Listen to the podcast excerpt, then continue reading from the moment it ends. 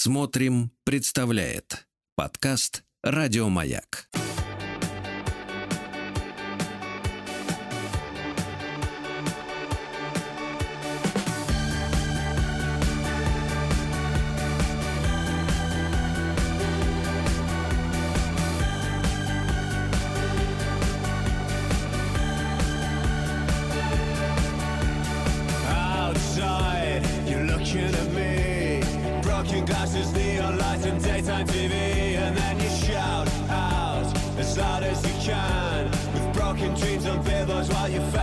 Tan. And you can smoke some A happy parade. And through the mist, I clench your fist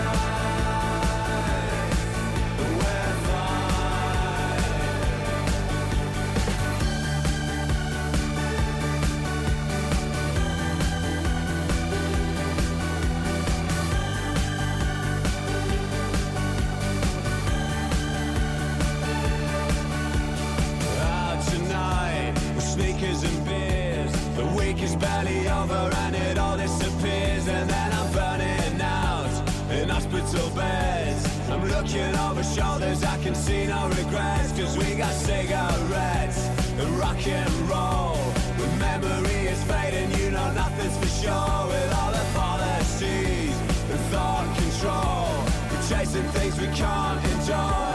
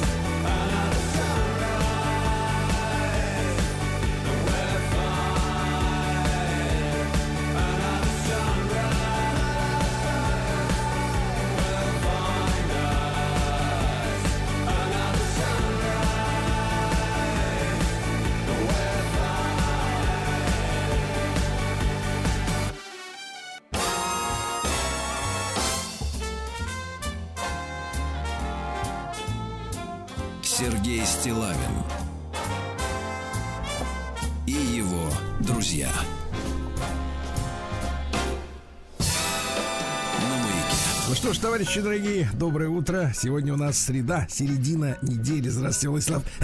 Будьте здоровы, как с куста. Доброе утро. Да, да, да. Как спалось там, все Да, нормально. все нормально, все пучком. Мгм. Ну, от вас Весна другого и не идет по жду. миру, весна идет. Понимаю, люди по миру, да. А вот, кругом. ну, это, кстати, заблуждение. В, э, на, на том свете, вот э, через экватор там осень, наоборот. Вот, да. Ну ладно, это уже нас не касается, я согласен. Ну Вот. А слушайте, Владислав Александрович, э, во-первых, хочу э, не- несколько раз ударить, ну, парочку, в колокол борьбы со сарматой. Да, давайте, конечно. Давайте ударим сначала, а потом лирика. Так, Вот. ну-ка, Но где можете нам омбудсмена запустить, это Да не нет, ну важно. давайте это- колокол, если уж хотите. Ну хорошо. Давайте под Герцена.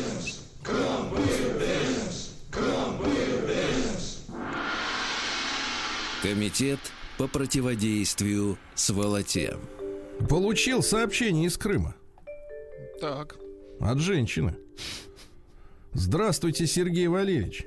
Слышала, что вы коллекционируете истории мошеннических схем.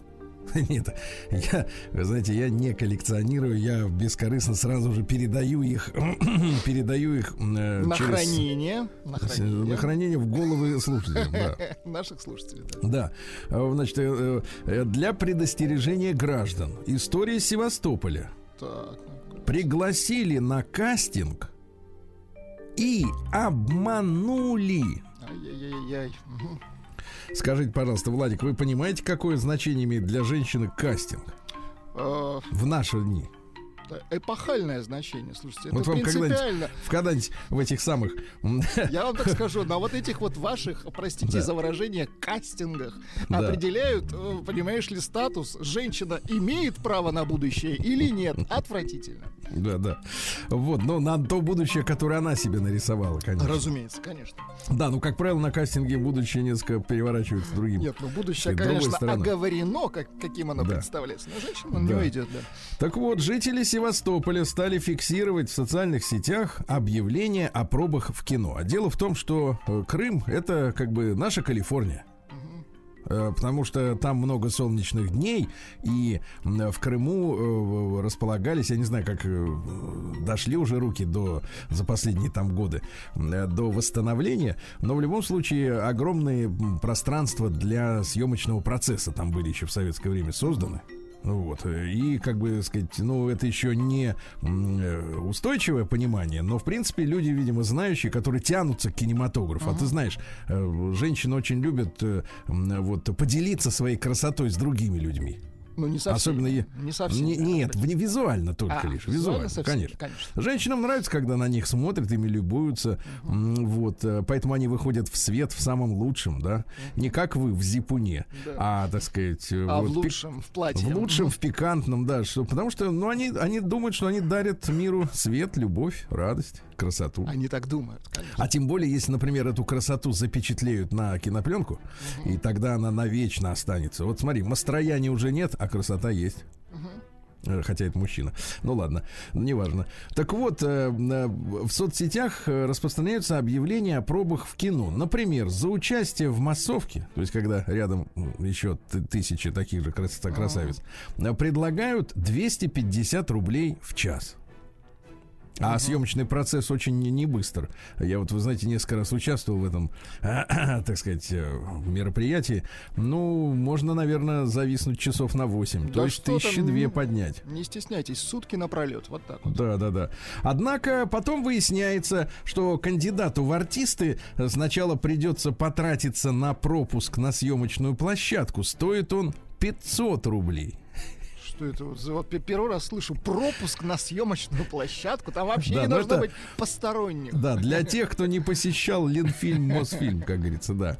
Возможно, в крупных городах, там, где кино снимается часто, подобные схемы известны. Вот. Но севастопольские мошенники сработали максимально оперативно. Как только на улице города появились вагончики с надписями «Фильм», ну, видимо, приехала киносъемочная бригада, да?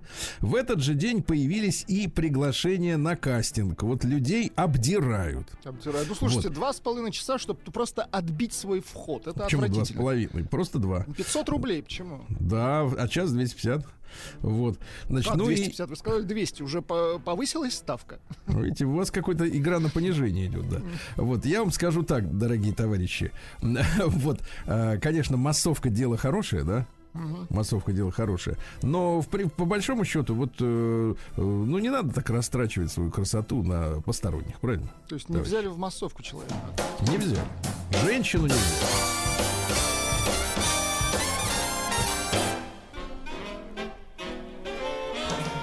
Сергей Стилавин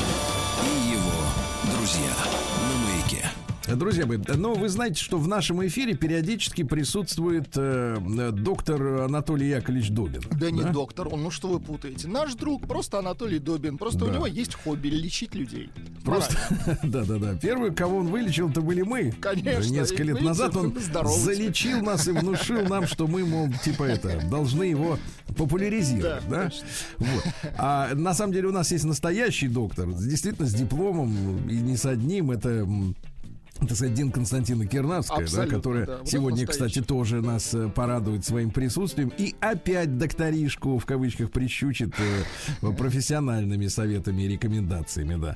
Э, Так вот, да, дожидайтесь, получайте удовольствие. Но самое главное, что э, я понял, э, как вот расплодившиеся в последнее время психотерапевты, психиатры, они ведь опираются, поскольку у них нет своих научных ра- работ. Им некогда писать э, научные работы, потому что у них час стоит э, 10 тысяч рублей. Это по минимуму, правильно? Им нужно зарабатывать на массовку. Совершенно Им точно. надо зарабатывать на полет на теплые моря. Э, Вот, на оплату попутчиц, скажем так. Так вот, это не, не, не, не такое удовольствие, это не, не, не для такой школоты, как мы с вами. Э, Так вот, э, кстати, хотели бы взять попутчицу? Ну, а кто бы не, сейчас не хотел взять? Хотя есть, да, в Европе, кто не хотели бы взять попутчицу, да. Ну Я да. хотел пока, да. Ну Я вот, старовер. и- да, и вот, значит, соответственно, э, каждый из этих так называемых психоаналитиков, психотерапевтов, у которых, э, знаете, кабинеты оформлены, там какие-то чу- чудесные... Вы были же у него в кабинете, да, в Да-да-да, гостях? Там какие-то чудесные приборы, э, специальные какие-то бульбуляторы для, завари- для заварки кофе экзотическими методами. Обязательно карта мира 15 века. Мгм. где на- где библиотеки у него там, да, да, да, обои. да. Где нарисована Тартария некая, да. Вот, и где нет Антарктиды э, в нашем понимании слова. И, конечно, кушетка, на которой лежит беспомощный пациент, страдает, а, значит, доктор ему оказывает помощь. Первую Да. помощь психическую. Вот. Ну, таких кабинетов, на самом деле, в Москве доста- я, так, я так понимаю, пруд пруди. И, и повторюсь еще раз, этим людям некогда заниматься научной работой, а, потому что, в принципе, у них и нет научного никакого образования и подхода, да. Вот. Но зато они вооружаются э, наследием э, других э, психоаналитиков, которые творили в давние времена, вот, на которых эти психотерапевты самодеятельно опираются. Ну, а почему не воспользоваться? Да, кто-то, кто-то вот из, из самых таких закостенелых, значит, он вооружен учением Фройда. Который, Фрейд, э, да, на самом деле так произносится фамилия. А кто-то Юнгом оперирует, да. Вот. А наш доктор, я давно за- заметил, э, он, значит, постоянно произносил фамилию Вакана. Вот, э, Вакан. до тех пор, пока я не разобрался, что, в принципе, у доктора э, дикция не идеальная, я искал, честно говоря, в интернетах, где же этот Вакан. Да, и никак это его... жевание, про которое он. Да, и никак не мог его на- на- найти э, до тех пор, пока не оказалось, что сегодня день рождения Жака Лакана. А, да вы что, серьезно? Да, да, да, да, да. Сегодня его день рождения. Такой мужчина, достаточно симпатичный, носатый, в очках. Ну, все как с сигарой, кстати говоря, с Ну, сигарой. они, да, мне кажется, да. без сигары вообще не... Да. не- Я, вы знаете, лечит. обнаружил э, 185 фраз Лакана, э, чтобы понять его наследие. Вот бездельники, а. наследие, да? Просто чтобы мы понимали, какими э, на, на, на каком на каком базисе, как они любят говорить, вот наш доктор основывает свое миропонимание и излечение, да. Вот, например, давайте начнем с, ну я несколько вам, э, так Давайте, сказать, хочу давайте. прочесть, пока, те, которые покороче. Конечно. Ну, потому что, ну, в принципе, вот смотрите, э, умный человек даже вот коротко может сказать так, что вы надолго выкинетесь всем остальным. из Давайте, реальности, да. Например, в реальность мира верят только идиоты. Реальная мерзко, и это нужно терпеть. Понимаете? давайте. Какой грустный человек. Понимаем. Невеселый, да, действительно. Ни одной фотографии с улыбкой. Не то, что у Эйнштейна. а Тот веселился с утра до ночи. Да. Дальше. Желание — это всегда желание. Ну, и доктор сказал бы желание. Вообще... Да. Просто Да. разводил вам это. Желание всегда желание. Так, Да, жевание или, например, вот такая умная жевание. мысль. Давайте за, запаримся окончательно. Давайте. Сейчас люди из души выходят, как раз им в путь дорожку, не проскользните. Вы можете знать, что он сказал, но никогда не знаете, что слышал другой. Хорошо, да? Ничего хорошего. Так. Вот из понятного. Любовь Давайте. всегда взаимна. Это вот, э, кстати говоря, вот разделяю установку. А то у нас есть э, такая категория граждан, которые, э, ну, например, говорят, что я же, я, же- я же его или ее люблю, почему он не отвечает мне взаимностью. Это называется неразделенная любовь. Это другая. Нет, это вот придумали те, кто Лакана не читал. А теперь все читали. Пока. так что- Так. да. Ты не ты. Ты то, что мое желание изобретает в тебе. Чучело-то. а. Да, да, да. Вот. Но там мысль идет о том, что миров столько же, сколько Ну, людей, понимаю, которые наблюдают за Там этими не только мирами. сигара. Да. Да. А аналитик это не тот, кто знает. Кто знает, является анализандом. Как он Неплохо, да? Элегантно унизить Да. всех вокруг. Давайте, это вот, это вот 56-я цитата, да. Дальше идем. Кастрацию. Так. Про кастрацию не будем, да? Да, не надо. Хорошо, да. Нет субъекта, если нет объединяющего его означающего. А? Хорошо. О, да вот, цитата номер 39. Вам понравится, смотрите. Давайте, 39-е, ну-ка. Женщин не существует. Слушайте, а давайте вот мы выпишем и будем докторишку крыть. Да, да, да, надо Как задать. каждый раз, когда он будет нам рассказывать про женщин, а мы его тут же, а вот Слушайте. тебе твоего Жака Лакана, а их-то и нету, чем Хотя бы обсуждаем? пару его цитат, чтобы он просто объяснил, вот нам, крестьянам. Запомни, женщин не существует. Да, да, да, вот пускай он Да, объяснит это, да. как. Дальше, что интересного, э, сл- так, это понятно. Э, сны раскрашены как пазлы. Прекрасно. Мгм. Понимаю, да. Дальше. А, вот еще одна цитата давай. замечательная. Сексуальных отношений не существует. Прекрасно, прекрасно. А что ж Сколько, тогда... сколько нового мы Да. узнали. Мгм. Да, да. Ну и еще парочку буквально, чтобы совсем понять на вот ну, просто базис нашего Ну, дорогого конечно, доктора. на да. чём? Просто он-то иногда говорит достаточно простыми словами. У меня вопрос, а как вот он, он переиначивает вот это учение в такие в простые формулировки? Да молодец, доктор, переводит его. Хотя он, конечно, не доктор, да. Он переводчик просто, Да, он переводчик с лакана. Да. А что может быть убедительнее, чем жест раскладывания карт на столе? Ничего. Ну, и, видимо, имеется, видимо, перевод кривой. Выкладывание козырей, скорее всего. А, ну может быть, тогда уже да. Да, убедительно, да. появляется. Ну вот смотрите, а, значит, э, женщин не существует. Правильно? Да, вот и все. Спасибо Лакан. большое, Лакану. В пятницу прищучим докторин. Прием корреспонденции круглосуточно. Адрес стилавинсобакабк.ру Самозванцы, а?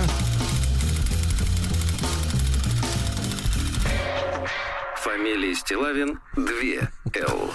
Слушайте, ну и немножко надо как-то это вот отойти от. и Я прям при, при как-то вот нахлобучил кого-то Слушайте, давление. А элегантно подметил у нас тут Юра Кислый пишет. Ну правильно, если женщин не существует, то и сексуальных отношений тоже. Логично. Нет, нет, не надо проводить логические параллели никакие. Это может только доктор, псевдодоктор. Да, давайте, давайте. Вот. А, Здравствуйте, Сергей Валерьевич. Значит, я получаю много разных писем. Вы знаете, абсолютно большинство из них э, я вот просматриваю, честно. И э, некоторые, э, знаете, откладываются как-то в памяти. И вот держу их э, ну, в уме. Думаю, что вот пришла пора их прочесть, не пришла пора. Но после Жака Вакана, э, мне кажется, уже все пришло, пора прочесть. Э, Вот такое письмо. Мое знакомство с вашим творчеством началось с программы «Большой тест-драйв» в далеком 2013 году. Многие, кстати, до сих пор и думают, что э, вот я и есть автоблогер. Знаю, Ваши эфиры, радио. ваши эфиры на маяке тоже слушал, но довольно редко. Понятно. Ну, понимаете, да. Сейчас же у меня появилась традиция слушать вас по утрам. Особенно нравится, как вы читаете стихотворение под музыкальный аккомпанемент. Ну, это ваш адрес, э, реверанс Спасибо. маэстро. Так вышло, что я пытаюсь писать стихи и был бы рад вашей оценке моего творчества. Ниже я приведу несколько стихотворений. С остальными вы можете ознакомиться в моем телеграм-канале. С уважением, э, Филипп, э, псевдоним Душный. Слушайте, их так? Ну-ка, давайте. Давайте посмотрим. Итак, э, мы имеем дело, ну я так забегаю вперед, с, типа- с типичным графоманом. Да, да, да, То есть вот когда, э, в принципе, вот смотрите, человеку хочется что-то делать, а вот э, топор, пила или мастерок, они как бы вот вызывают э, оторопь. Неправильно. И тогда Сил человек- нет, как хочется что-то делать. Вот. Да, хочется что-то делать, но делать так, чтобы ничего не делать, да. Вот, пожалуйста, давайте стих. Ну, Вы выключите тут дудку туда. То на меня опять к Вакану возвращает. Где мне теперь искать ответы и у кого узнать пути? Меня как будто подменили, и сам я не могу понять причин. Крепко. не крепко. всё, это не- Давай, это не закончено еще. Заявочка такая. да. Наскучили вдруг старые забавы. Ушли из головы все мысли и мечты. Вот снова кухня, снова чай в пиале. Это рифма к забаве. И взгляд на стену полной пустоты.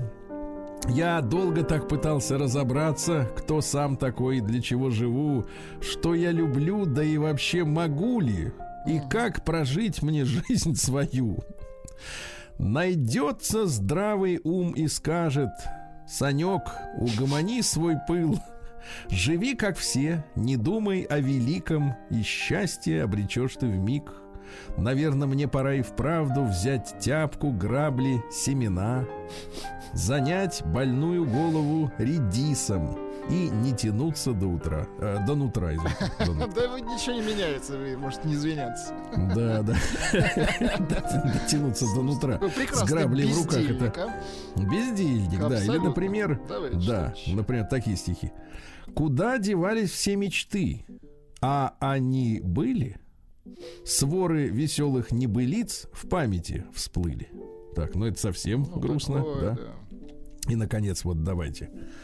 О чем написать мне муза не нашепчет? Это уж точно. Так. Итак, о чем писать мне муза не нашепчет?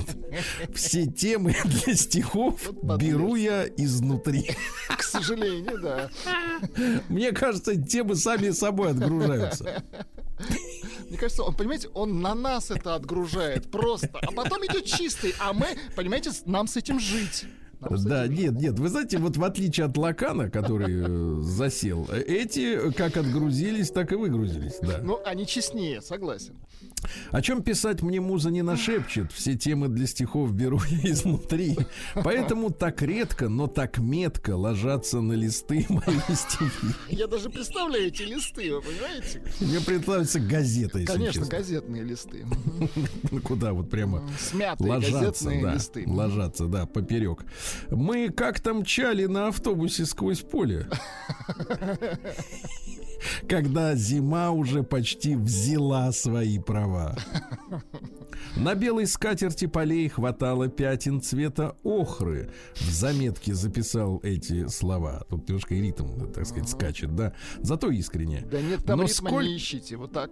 Да, но сколько я не мучился в дороге, достаточно, а извините, загадочно, ну тоже неважно, загадочно разглядывая даль, не мог закончить начатое слово, все не ложились в ряд мои слова.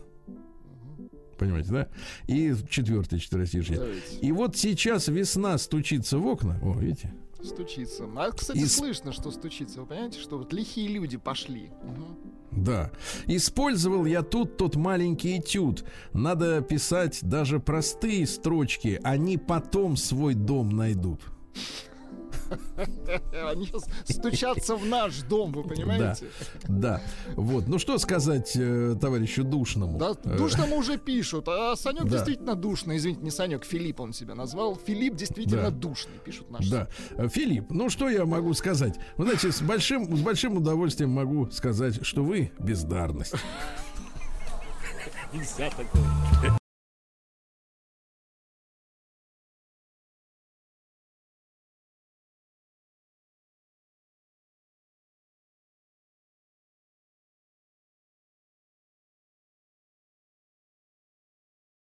Цветало, да? А сейчас раз и люди, руководящие вот э, некоторых фондов, уехали вот в Европу от нас. Все. Иссякли. Выходит, что так. Да, что же делать, а что же делать, так сказать, э, Искусству. тем, кто нуждается в помощи этих людей, да? Как же им помогать? Но с другой стороны, вот э, читал информацию, что фонды благотворительные, да, например, имеют э, право по закону, я могу ошибаться в цифрах, 10, 15 или 20 даже процентов оставлять из собранных народом средств себе на пропитание. Неплохо. Видите, какая интересная история, да. Не до конца изученная. Но надо изучать, да, изучать. А, 120 лет сегодня отмечается со дня рождения троллейбуса. Мы сегодня немножко поговорим об этом, товарищи. Хорошо. То, что вот, например, в Москве-то троллейбусов больше нету. А у нас электробусы теперь, да. Про, вот, без рогов, видишь, шибли им рога-то, Ну, да. удобнее, потому что так Конечно, конечно. Я вижу, вы пользуетесь постоянно. Международный день функционального неврологического расстройства, друзья Вот мои. это нам нужно. Да. Вот, э, не имеют основную какую-то физическую причину. Часто связаны с эмоциональным и психологическим кризисом. Вот Это надо видите, понимать. Сергей, конечно. То есть, понимаете, человека можно довести, а у него, например, возникнет глухота, усталость, глотать трудно. Вот. Да. Или Вакана почитал. Вот, вот. Э, Потом даже боли могут быть и э, э, тремор, представляете, тремор, да-да-да. Ну вот, ну и соответственно э, может печаль какая-то человека довести до этой истории. Вы как печаль гоните от себя, Сергей Валерьевич? Гоню? Да, да, да. Как выгоняете из себя печаль? Как? Я за ней сам гоняю. За печалью, да. Международный день благодарности растениям. Ну, Хорошо. Замечательно. В Таиланде и в Непале сегодня Сонгкран. Это Новый год. Дословно переводится как передвижение с одного места на другое. Перестановка. Да? Перестановка. Вот. Ну что там, э, если улыбающийся тайца польет водой спину и плечи, значит, желает вам счастья. Это вода, не надо принюхиваться. Э, Вот. Это праздник э, почтения. Э, Тайцы хотят встретить его всей семьей, ну а кто не хочет, да. Сегодня день игры эрудит, замечательный, да? У вас есть магнитики, есть доска, играйте в удовольствие. День планирования обеда. Слушайте, а у вас вот была когда-нибудь в семье традиция замечательная в воскресенье собираться на большой семейный обед? Ну, так-то в семьи-то немного было. Понимаю. А, Вот. А папа тоже... был в отъезде, я, я вам Я так скажу. понимаю, понимаю вас, да. День общения с духом безмятежности, ну это понятно. Э, праздник, который можно примерить на себя, но не стоит, называется День розового. Ну, дальше, э, дальше кто э, как себе представит, э, да. Вот. Ну и сегодня Ипатий чудотворец. Вообще Ипатий почитается как разрешитель бесчадия, то есть бездетности, да. Вот в некоторых регионах этот праздник назывался Огнище, а Огнищанка не обнищанка, а огнищанка. Эта женщина, которая родилась в этот день, должна была отнести в поле тлеющие угли, развести там костер. Э, Туда крестьяне приносили э, свои бороны, ну вот сельскохозяйственные трактора пригоняли, комбайны, э, чтобы они потом исправно работали. Видите? Ну вот так. Сергей Стилавин и его друзья.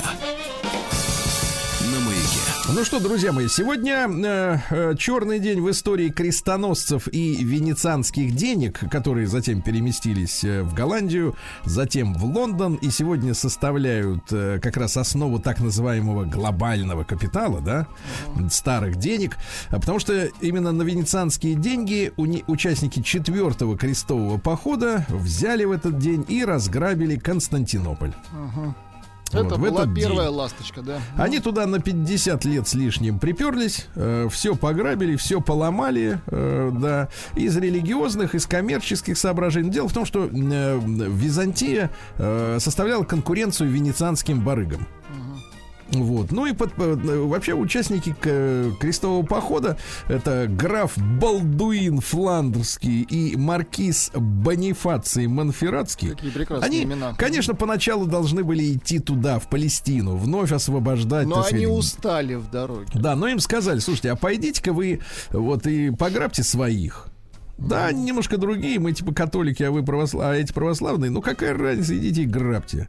Вот они пошли и грабить. Поэтому то, что в конце концов там через два века с половиной совершили турки, которые вот э, в 1453 году уже окончательно э, поработили, да, Виз- Византию и Константинополь, э, но это уже значит, на останках. То есть Начали главный удар нанесли, нанесли венецианцы, да. Это надо помнить с исторической точки зрения, да. И некоторые говорят, ну зачем нам это было до моего рождения? Это было для твоего рождения, а продолжается сейчас. В 1570-м родился Гай Фокс, английский католик, который решил взорвать этих э, еретиков, помните, да, завез порох, э, э, соответственно, ну а потом его всяко-всяко там за это дело, вот. Эх, да. В 1748 году Джозеф Брама родился, английский изобретатель. Он был столяром-краснодеревщиком и увлекся задачей создать замок, который нельзя будет открыть э, этим э, э, медвежатником. Отмычкой. Мгм. Да-да-да, и действительно э, создал такой замок, его 67 лет никто не мог открыть, хотя он обещал огромные деньги специалистам, да. Но, наконец, нашелся умелец, который 51 час провел с замком и все-таки его, наконец, открыл. Молодец, да. Ну, на, это через 67 лет нашелся, понимаешь, да? А, в этот день, э, что же у нас интересного, друзья мои? Э, Вот удивительный человек родился в 1808 году, Антонио Миуччи. Котам не имеет никакого отношения. Настоящий изобретатель телефона. Дело в том, что мы последние там э, сто лет считали, что якобы Александр Белл, помните? Даже есть такая контора Bell Telephonics или что там Bell Laboratories. Вот, э, что он является изобретателем. На самом деле Bell это варюга, самый настоящий, самый отъявленный. А телефон придумал Миучи. Вот э, мы должны вернуть ему, этому человеку, э, значит, уважение и право быть действительно Вернуть ему в истории. провода. Хорошо. Да. Значит, там история такая, что этот мужчина Антонио, он, в принципе, слыл мастером на все руки. Он работал декоратором в театре. И был мастером спецэффектов. Ну, знаете, иногда надо, чтобы что-то Ну, взорвалось, такой дым пошел. универсал. Мгм. Вот. И э, однажды, значит, э, этой труппе предложили контракт, э, чтобы театр поехал, чуть не сказал, полетел, э, поехал, поплыл на Кубу, э, где они давали на, в течение пяти лет представление в местном театре, потому что Гавана тогда была э, не э, страной, где правит э, Фидель Кастро и народ. Да, а это была колония американцев, где вот в Гаване жили богатые люди, они эксплуатировали э, кубинцев, которые выращивали, соответственно, ну, Табак, табака не только, и для рома там, соответственно, тростник. тростник. Да, и вот губернатор Гаваны Леопольдо а, попросил, э, увидя, что Миучи талантливый инженер в первую очередь, да, что вот он занимается всякими там электрическими делами, попросил помочь его с гальванизацией его доспехов. Дело, дело в том, что тут прикол в следующем, что, э, значит, э, тогда гарнизон э, Гаваны, да, они носили доспехи, но проблема в том, что И они э, ржавели, видимо, да? Правильно, они ржавели. И до того, как попросили товарища Миучи помочь с этими доспехами, э, существовала такая технология, что их на корабле отправляли во Францию, Так. И там их гальванизировали химическим способом. Да, а если этого не делать, то они ржавели. И Миучи, соответственно, сделал это прямо на месте, сэкономив нереальное количество Слушайте, денег. да, и времени. так. Да. И про, про него пошел слух, что он, соответственно, вот какой-то чудесный мастер. Ну, а раз он помогает, так он, наверное, что-то типа доктора. И однажды к нему обратился э, человек с головной болью. И тогда Миучи решил вылечить ему головную боль при помощи электрошока. Один, один контакт он приложил, значит, к затылку, а другой к языку. И стал пропускать Прекрасно. через человека так, э, ток. Но что, но здесь-то вот и, и нач- состоялось изобретение Это, телефона, потому перв- что это был первый телефонный звонок, мы поняли. не-не-не, там история такая. Он ему, значит, присобачил к языку Так. контакт, второй там к голове Да, да. сзади при- приболтал. И э, как э, в любой лаборатории, там же принято как? Есть комната, где проходит эксперимент, а в другой комнате стоит оборудование, да? Ну, как вот в рентгеновском кабинете. Пациент в Приборы одной, ст- стоят, за которыми а наблюдают. доктор да. уходит, да, доктор закрывает дверь, чтобы там не облучал, ничего. Так и этот, он пошел в свою комнату, чтобы включить э, рубильник. Так. И из прибора он услышал крик этого человека. То есть тот передал э, не Звук. звуком, а через провода свой крик, понимаете? Вот, и у него начал там, он так вбежал, говорит, вам что, нехорошо. Вот, ну и, соответственно, он понял, что по проводам может перевода- передаваться звук. Ну, молодец. на тот да. момент э, были только телеграфы, помните, да, там можно было пи-пи-пи отстучать. Потом его пригласили в Америку, он э, придумал устройство, уже разработав его, и назвал его телетрофоно. Телетрофон. Телетофро, телетроп. Так, а В общем, вы а понимаете, да? Белл отжал-то всю историю? Ну, смотрите, а, смотрите, там историю он использовал в своем доме, он был достаточно состоятельным человеком, потому что много изобретений сделал и в других, и в коммерческих областях.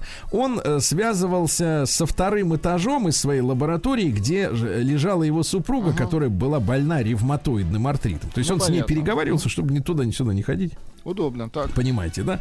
Потом он был ранен во время э, путешествия на корабле, взорвалась э, паровая машина, он был обездвижен сам, ему пришлось э, продавать какие-то вещи, и, и чтобы прожить дальше. Ну и он свои права за 250 долларов продал коммерсантам. Ну, ясно, на, понятно. сказать, зарегистрировали они патент, но тогда были очень короткие патенты, там длиной всего лишь несколько лет, 2-3 года. Ну Вот. И, к сожалению, сам изобретатель довольно рано э, умер, да, а компания, которую он создал при жизни, не стала продолжать судебные иски с Беллом как раз, ну, судебные понятно. тяжбы, к огромному сожалению. И вот только в 2002 году Конгресс американский принял резолюцию, где действительно Белла назвали э, вором, Вором, а Миучи, вот, соответственно, настоящим изобретателем телефона. Слушайте, крутая да? история. Мгм. Крутая. Видите, через язык. Надо было к языку пришпандурить. Вот. Дальше. В 1845-м Рихард Асман родился. Это немецкий аэролог. Ну, это из серии метеорологии, да, где изучаются явления в так называемой свободной атмосфере. Мгм. И Свободный, изобрел видимо, еще от психрометр. Психрометр. психрометров. Это уже Психро- для Ну, это не важно. врачей. Это, Мгм. это совсем сложно, да. В 1881-м Людвиг Бинсвангер родился. Это швейцарский психиатр, основоположник экзистенциальной психологии. Понимаете? Психологов много сегодня. Там история, цитата такая.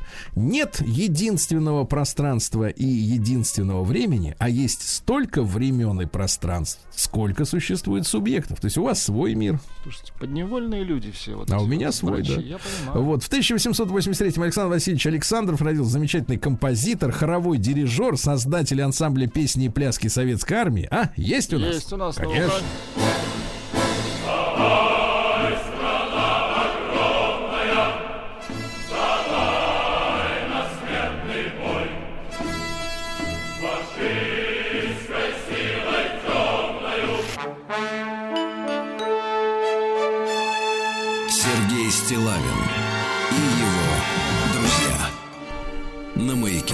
Что ж, друзья мои, э, в этот день в 1883 родился э, Ефим Алексеевич Придворов, который сказался поэтом Демьяном Бедным, революционным поэтом. Да, вы знаете, э, ходят слухи, что он лично сжег Фанни Каплан. Ну, говорят, вот, что э, это Ну, легенда. говорят, что, знаете, ну, те, которые говорят, они точно не жгли. Поэтому, что там было, на самом деле, непонятно. М, В любом случае, он в свое время, в, в 30-е годы, его прищучил сам Сталин, э, который сказал, ты уймись, Демьян. Потому что Демьян начал а, откровенно русофобские стихи писать. Ишь ты. Потому что там же надо понимать ситуацию. В, Российской империи э, были, была м, положение, ну вообще нации не было, было вероисповедание. Да, на первом месте, а не национальность. Это мы сейчас со своим перекошенным сознанием не можем этого осознать. Но, а, так сказать, э, были великороссы. После революции надо было в этом каяться. Ну, что вы, так сказать, вот были великороссы. А бедный вот в этом преуспел, он все писал, там, гнобил. Короче, ему сам Сталин сказал, да заткнись ты. Вот, в итоге тот стал хвалить Сталина после этого. Какой шустрый, да. Да, да, да. Ну, в общем, э, такие строки, например. Какой-то тип страдал запоем. В запое был он зверский люд, бросаясь с руганью, с разбоем на неповинный встречный люд. Ну, в общем, понятно. Ну, так себе стишки. Да, да, стиха, стихотворец такой. Третьего, э, третьего сорта, скажем так, да. А, Вот. А В этот день, в 1897-м, Эдуард Казимирович Тиссе родился, кинооператор. Э, Он работал с Сергеем Эйзенштейном, и Потемкина он снял, и Александр Невский, и Иван Грозный, понимаете, да? А, как камера стоит. До сих пор трясет Ну, всех. это крутое. Да. Ну. А в 1899-м родился пролетарский композитор Александр Давиденко.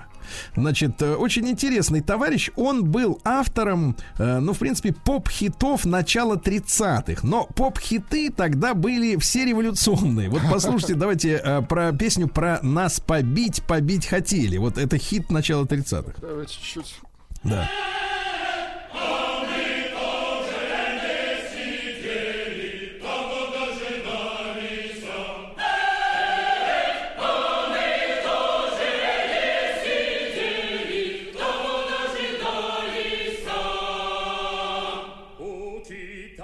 Ну, понимаю, да? Это вот, это вот хит. Это хит.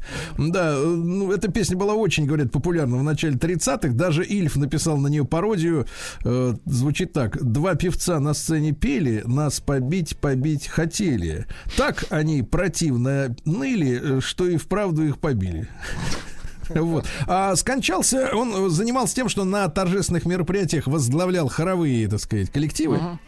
И на первомайской демонстрации в 35 лет погиб. Да. На похоронах опять пели песню «Нас побить, побить хотели». да. Вот. А в 1902 году в Санкт-Петербурге проведены испытания первого в России троллейбус, который изготовлен фирмой Фреза, знаменитого. Помните нашего? М, Изобретателя и промышленника. Мы об этом, опять же, сегодня поговорим. Вот. э, Сегодня у нас э, в 16 году в Фили, в Московский район, переведен э, русско-балтийский автомобильный завод, потому что он находился в Риге до этого, а туда наступали немцы. И теперь это у нас государственный космический научный, космический научно-производственный центр имени Хруничева. Очень хорошо. Понимаете, да, наша космическая слава. Ну вот, в 21 году на базе завода организовали первый государственный бронетанково-автомобильный завод. А в 23 году туда приехали специалисты Юнкерса. Не удивляйтесь. Дело в том, что немцам запретили иметь свою военную промышленность.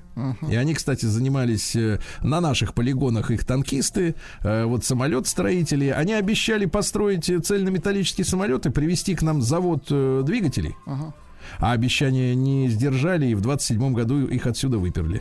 Ну, логично, Вот. конечно. В 18 году при штурме Екатеринодара убит гранатой, ну, попал снаряд э, Лавра Ге- Георгиевича Корнилова, зашибло, единственного человека, который находился в большом доме, ну, вот в одной комнате, да. Но вот такая судьба. А Лавр Георгиевич Корнилов, э, в принципе, отметился во время февральской тоже революции. У него был реальный шанс арестовать Керенского вовремя избавить нас от вот этого. Надо, он этого не сделал, но, видимо, какая-то метафизическая, как бы, так сказать, вот произошла история. В сороковом году Владимир Казма родился, французский композитор, более 200 саундтреков к разным фильмам и игрушка, естественно, да.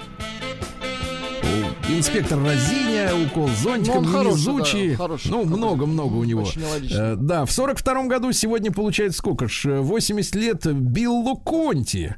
Это композитор, который, ну, например, написал музыку для фильма «Рокки». Причем, на самом деле, гениальная музыка.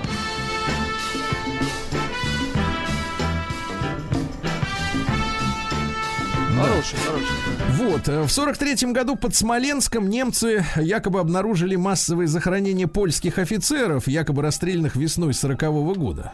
Помните, да, вот эти катынские все события, истории. А, заключалась, ну вот маленький такой, э, так сказать, зарисовка э, о той истории. Немцы арестовали местного крестьянина, который должен был дать показания, как, мол, советские офицеры расстреливали поляков якобы.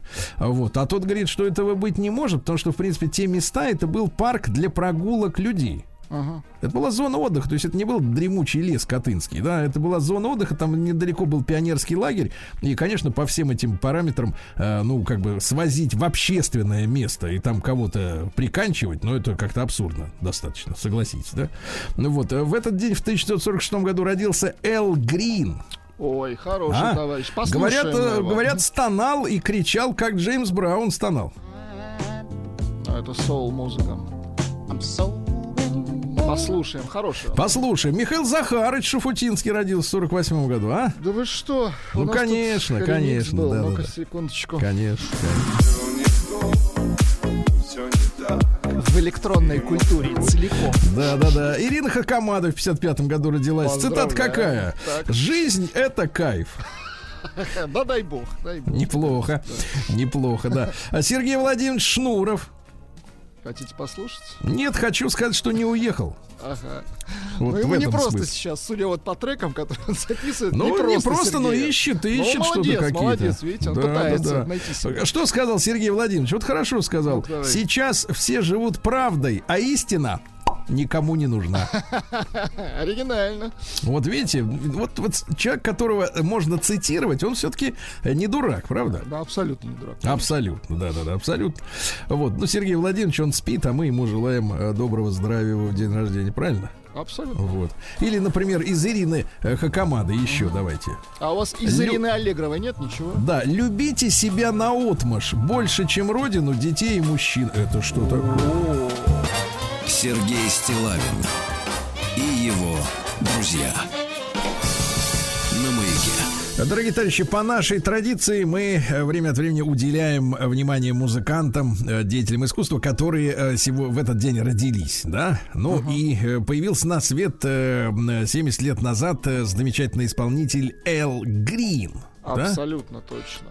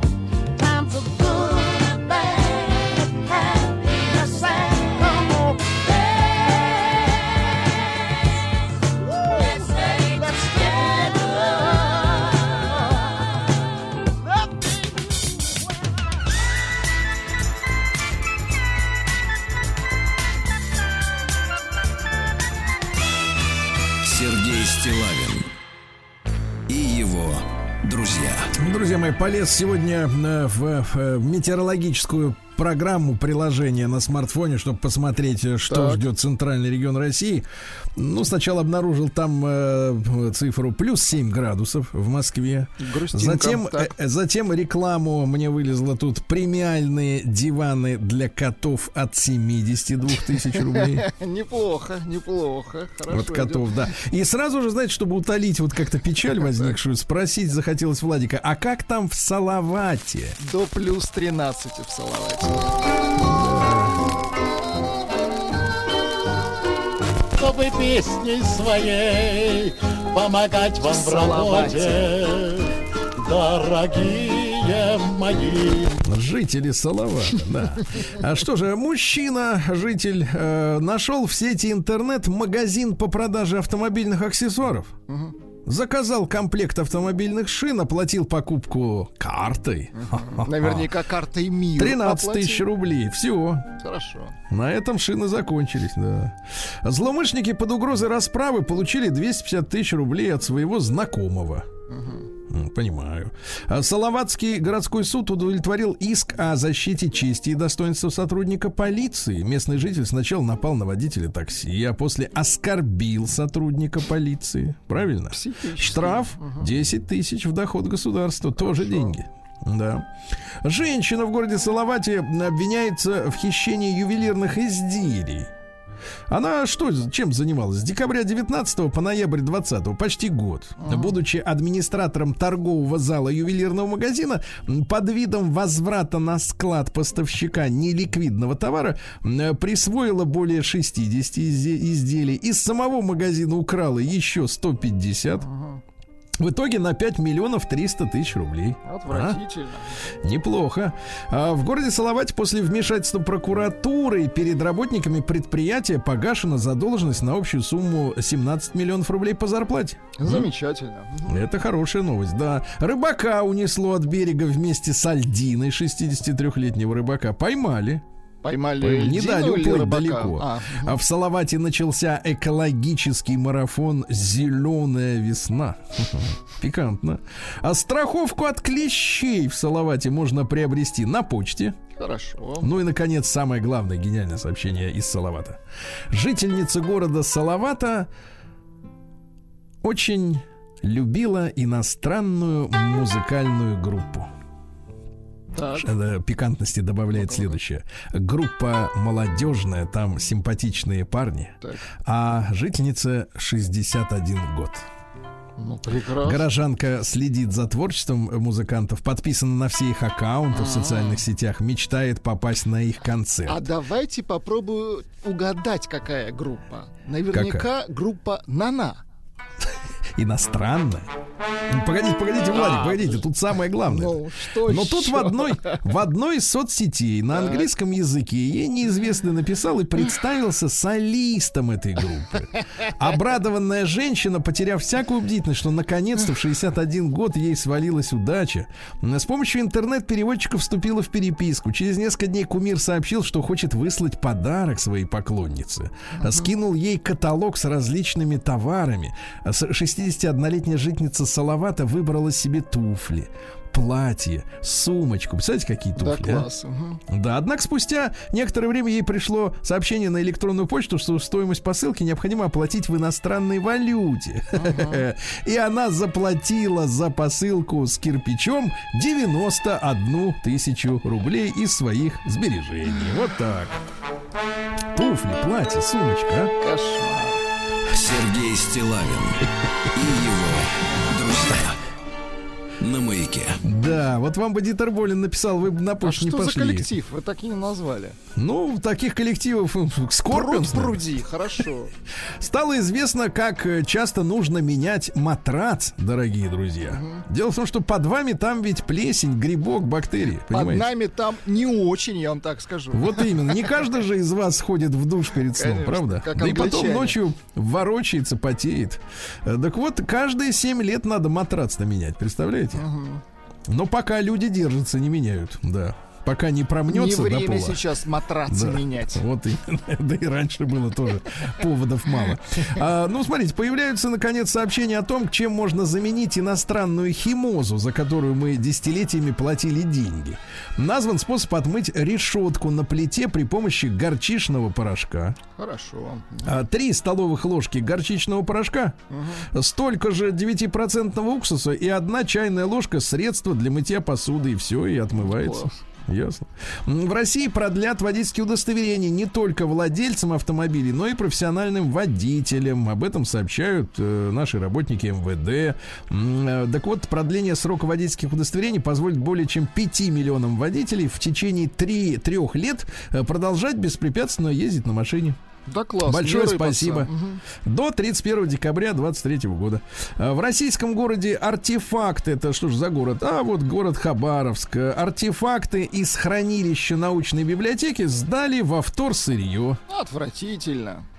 Пропало 150 тысяч книг на макулатуру. 13 миллионов рублей. Теперь ищут того, кто сдал книги Ужасно. во вторсырье. А правительство России не поддержало разрешение продажи алкоголя на автозаправочных станциях. То есть по-прежнему заправиться только можно бензином, да. А в российском регионе запущено производство кассовой ленты. из- Слушайте, может как-то найти выход? Вот я не, не знаю ни одного человека, которому, который бы хранил бы эти чеки. Ну, а? конечно. Тем более они сейчас есть в электронном виде. Но я не, вообще реально не понимаю проблемы. Зачем нам тратить бумагу? Все это можно туфту? узнать, вообще Да. не напрягаясь. А, Оператор зафиксировал массовые нарушения маркировки молочной продукции. 145 заводов, которые занимаются молочкой, мухлюют. Ай-яй-яй. Мухлюют. Врач предупредил об опасности горячих ванн. Говорят, что горячие души ванны способствуют раннему старению кожи. Зато помогают сжиганию жира. Мы же следим за новостями, правильно? Россияне назвали автомобили самой худшей шумоизоляцией. То есть едешь и шумишь внутри головы. Это какие? Лидер антирейтинга Hyundai Solaris. На втором месте Kia Rio, на третьем Kia Cerato. Ну да, корейцы не очень озабочены шумоизоляцией, хотя и другие марки тоже порой. А мэрия Бел Белгорода пригласила жителей присоединяться к добровольной народной дружине. Молодцы. Вот, надо объединиться, ну как-то надо объединяться, пора уже. А врач назвал овощ, продлевающий жизнь. Это красный лук. Красный. Ясно? Хорошо. Красный лук, кушайте на здоровье. В российских торговых центрах могут открыться магазины иракских брендов. О, извините, иранских брендов. Э, Да Иракские класс, еще. да, если даже иракских тоже хорошо. Ну, ну, а Не представляете, вот вижу такие- проблемы. Вообще не вижу, да. А, Сандалии будут продавать. Да, страховщики предупреждают водителей новые автоподстава на, э, э, сказать, на круговых перекрестках, где вот круговое движение, да, организовано. Злоумышленник делает вид, что вас якобы пропускает. А прав он по- по-настоящему. Он делает вид, вы тронулись, он въезжает или вы в него, и, соответственно, виноваты вы. Подлецы. А, Тренер дисквалифицированной теннисистки Елизаветы Деминой посоветовал ей пить милдронат и шампанское. Чтобы крепче, видимо, как-то забирала, да. А названы способы облегчить симптомы весенней аллергии. Знаю, вы мучаетесь, да? Ну, не весенний, в конце м, мая. Ну Ждем. вот, это весна, конец мая. Так вот, заклейте окна скотчем. А, Нет, нет, нет, не окна. Нос заклеить Да-да-да. себе скотчем. Дальше неожиданное сообщение. Телеведущий Дмитрий Шепелев рассказал о том, что э, его э, сы- сыночки в еврейском детском саду запретили, э, так сказать, пользоваться игрушечным оружием. Тоже уехал Дмитрий-то? Наверное. С сыном вместе. Ай-яй-яй-яй-яй. Вместе с оружием уехал. С оружием понимаю. Ну, уехал. с детским Точно, пока. ну, Ну, ничего, да. ничего. Врач назвал продукт для борьбы с хронической усталостью. Йогурт поможет вам, Йогурт дорогие и товарищи. лук красный. Да. А Демоны американские а, и вынули из App Store, из, прила- из магазина приложений Сбербанк онлайн. Началось. Мгм. Да, нет, но те, которые установлены, они работают. Да, да, да. Да. Дмитрий Рогозин, э, наш главный по космосу, раскрыл стремление Илона Маска. Он говорит, не, не на Марс он лезет, а во власть. Во власть, а ему видней, да. В МФТИ создали отечественную микроплату для приема спутниковых сигналов. Ну, видите, Ну, можно же, да. же, да. Да, да, да. А, Диетолог развеяла миф о том, что нельзя ужинать после 6 часов вечера, если вы худеете. Оказывается, речь идет только о том, что за 3-4 часа до сна. А, если вы, например, ложитесь в 3 ночи, так То кушайте на здоровье. до 12, да, да, да, да, да, да. Ну и еще, что у нас интересного. Э, Стоматолог назвала портящие цвет зубов продукты и напитки. Э, Неожиданно, что в их число вошли мучные продукты. Они способствуют размножению бактерий, а, которые, соответственно, разъедают зубы, и цвет зубов от этого портится. Вот так. Ага.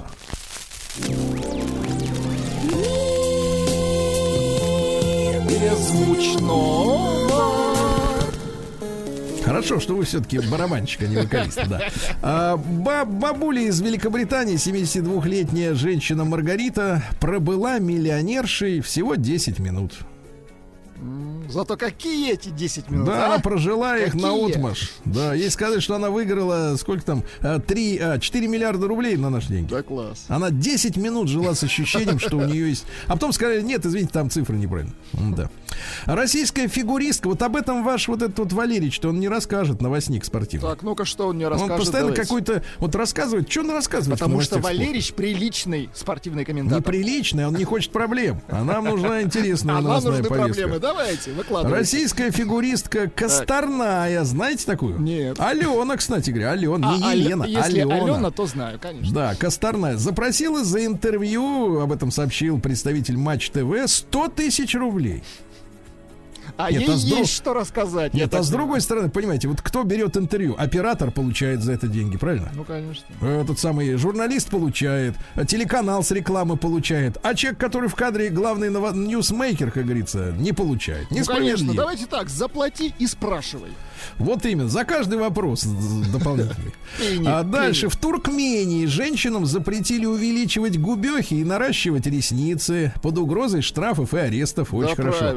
А, устно объявили, значит, сотрудники правоохранительных органов местным э, боссам салонов красоты о том, что такие процедуры запрещены, а также наращивание ресниц, ногтей, Нет, надо разрешить только наращивание волос. Да, а под каким предлогом? За использование инородных предметов на своем теле, ясно? Вот, э, значит, женщины, которая себе там нарастит ногти или еще что-то, сдерут на наши деньги 12 тысяч штрафа. Нет, сдерут то, что она нарастила, потом да, сдерут потом деньги. сдерут, да. А вот владельцев могут посадить на 15 суток и еще ошкурить на 25 тысяч рублей. Хорошо. А вот смотрите дальше, как, как богатые люди живут. Ну-ка как. Вот и наши люди а иногда сейчас, хотят... вот, вы знаете, сейчас богатым ты непросто. Сергей Ну, это другие чужие богатые, нашим не просто, да. Вот, а, ну просто у нас люди многие говорят, вот хочу жить как богатый человек. Как это надо жить? А вот, пожалуйста. Вышедшая замуж за простолюдина принцесса Японии, Так. которую лишили права наследовать престол, там, ну, все дела, а, устроилась на бесплатную работу. Богатый, дорогие друзья, это когда хочется работать бесплатно, ясно? Вот, так что, ну, таких же нет у нас, правильно? Поэтому вот, да. Дальше хирурги удалили жительнице Малайзии рога, выросшие на груди пожилой женщины. О, видите, как бывает. Да, дальше э, раскрыта связь между э, характером девушки и размером ее сумки. Об этом рассказывает гипнотерапевт и НЛП-тренер.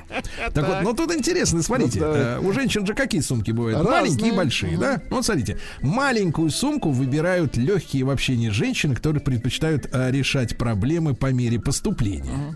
Маленькая женщина, ой, маленькая Мале- сумочка, извините маленькая меня. сумка, Да, у нее есть все необходимое, чтобы быть счастливой. А вот обладательницы больших сумок, знаете, вот эти огромные. Да-да-да. Куда может человек а, поместиться. По да. словам гипнотерапевта, значит, эти женщины желают предусмотреть все детали, контролировать э, происходящее. Это свидетельствует о внутренней тревоге девушки.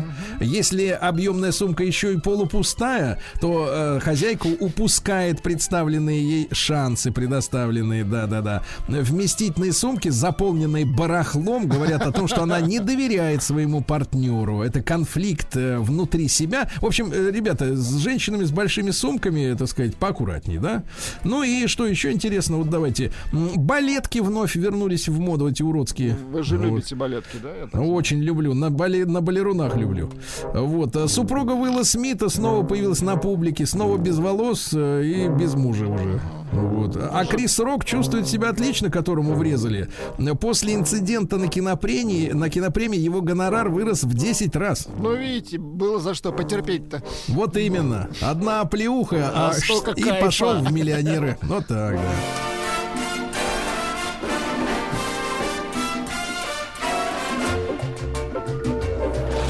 Новости капитализма. Ай-яй-яй, Великобритания запретила ввозить в страну и разводить там французских бульдогов и мопсов из-за их короткой морды. Ой, беда. Беда. Ай-яй-яй. А, Toyota на 10% сократит производство автомобилей во всем мире. Понимаю. Да, возобновился судебный процесс между бедным Джонни Деппом и э, самой настоящей дьяволицей Эмбер Хёрд, которая обвинила его в домашнем насилии. Теперь Джонни Депп подал су- в суд на нее э, иск на 50 миллионов, чтобы вернули его честное имя. Да. В общем, пилятся. Да, дальше исследование. Нарциссы, макиавелисты и психопаты любят криптовалюты. Но на этой неделе мы узнаем, что они еще и не колятся вакцинами. Эти же. Бориса Джонсона оштрафовали за нарушение локдауна на вечеринках. Ну, смотрите, руководитель страны куражился, пока всем остальным рассказывал, что надо сидеть тихо дома. И знаете, какой штраф? Ну-ка. От двух до пяти тысяч рублей. Вот это, это, это реальное вот наказание для человека, который подает пример Да. Прекрасно. И- Или и что, у него нет хотя бы десятки? А Большинство турок выступили против вступления в Евросоюз, понимаю. Концерн Nokian Шины заявил о запрете вывозить в Европу шины, сделанные в России. Дело в том, что у Nokia заводы здесь. Вот, говорят, нет, все нельзя. Ну, м, видимо, нас завалит ими. А, Жучок э, в подаренной э, израильскому руководству от китайского посольства кружки нашли специалисты. Прекрасно. В термокружке стоял Это микрофон. бесплатно. Да, военные США сообщили о межзвездном объекте, который упал на Землю в 2014 году, оказывается. Только сейчас сообщили, понятно. Да, только, ну, пока не время было, да. Ну, еще пару сообщений буквально. Э, Появилась вакансия мечты для путешественников. Э, 500 тысяч рублей в месяц. Тестировать в гостиницах подушки. Хорошо. Надо два дня пожить в гостинице и написать, что там за подушки. поспать. Мгм. Да, ну еще хорошая новость из Непала. Подросток отрастил 70-сантиметровый хвост и перестал прятать его от мира. Местные считают, что он реинкарнация индийского бога обезьян Ханумана. Ханумана, да? Отлично. Ну вот, ну давайте к нашим перейдем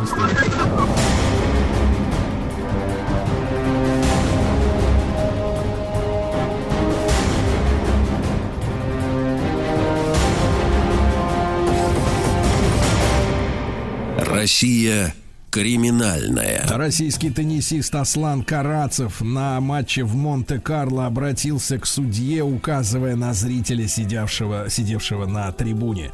Там этот ставочник, почему ты ничего, судья, не делаешь? Он ведет себя как дерьмо, как кусок дерьма. Слушайте, нам нужен раздел «Другой спорт». Вот, я придумал. То, что Да, дальше, дальше, что интересно происходит. Тюменский подросток купил машину без ведома мамочки. В 16 лет купил себе шестерочку «Жигулей», а мама узнала об этом, когда пацаненка поймали сотрудники ГИБДД и вызвали мать э, в отделение. Прекрасно. А та говорит, да ладно. А тот говорит, да вот маман купил. Да что шестерка, сколько там? За 20 тысяч рублей Ну купил. да, недорого. Да. В Омске мужчина похитил 80 бутылок газировки из уличного холодильника и попытался сбежать. Ну куда Причем столько? 12 из них он успел выпить. Маньяк, так? Молодой житель Великих Луг э, похитил коньяк и сбежал. Понимаем. Понимаете, да. Житница Иркутска за хамство в групповом чате оштрафована на 4 тысячи рублей, да? Хорошо. Ну и, наконец, давайте посмотрим, э, значит, товарищи, следите за детьми. На Урале, в Нижнем Тагиле, пятиклассник наспор выпрыгнул из окна школы. Наспор, прекрасно. Как вы думаете, на что спорили? не знаю, может быть, на, на жива- т... жвачку? Нет, дорогой мой, сейчас времена другие. На тысячу рублей поспорил. Сейчас на тысячу и жвачки. Теперь, теперь лежит в гипсе и по, по, в ручонках теребит тысячерублевую купюру. С удовольствием.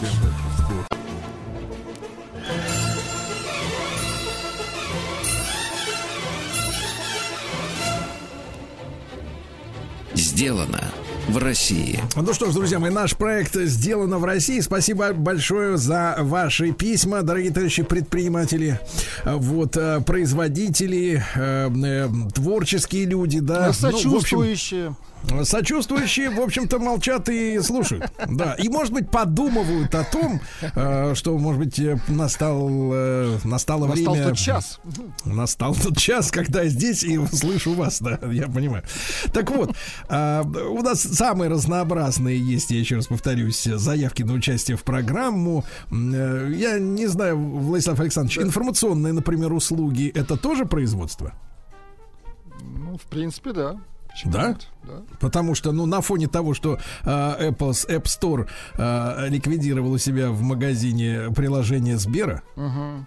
В принципе, нам нужны свои, так сказать, информационные технологии, правда? Абсолютно Да. точно. Вот, но мы категорически далеки от упаднических настроений из серии «Это невозможно сделать, это слишком сложно, поэтому делать ничего не надо».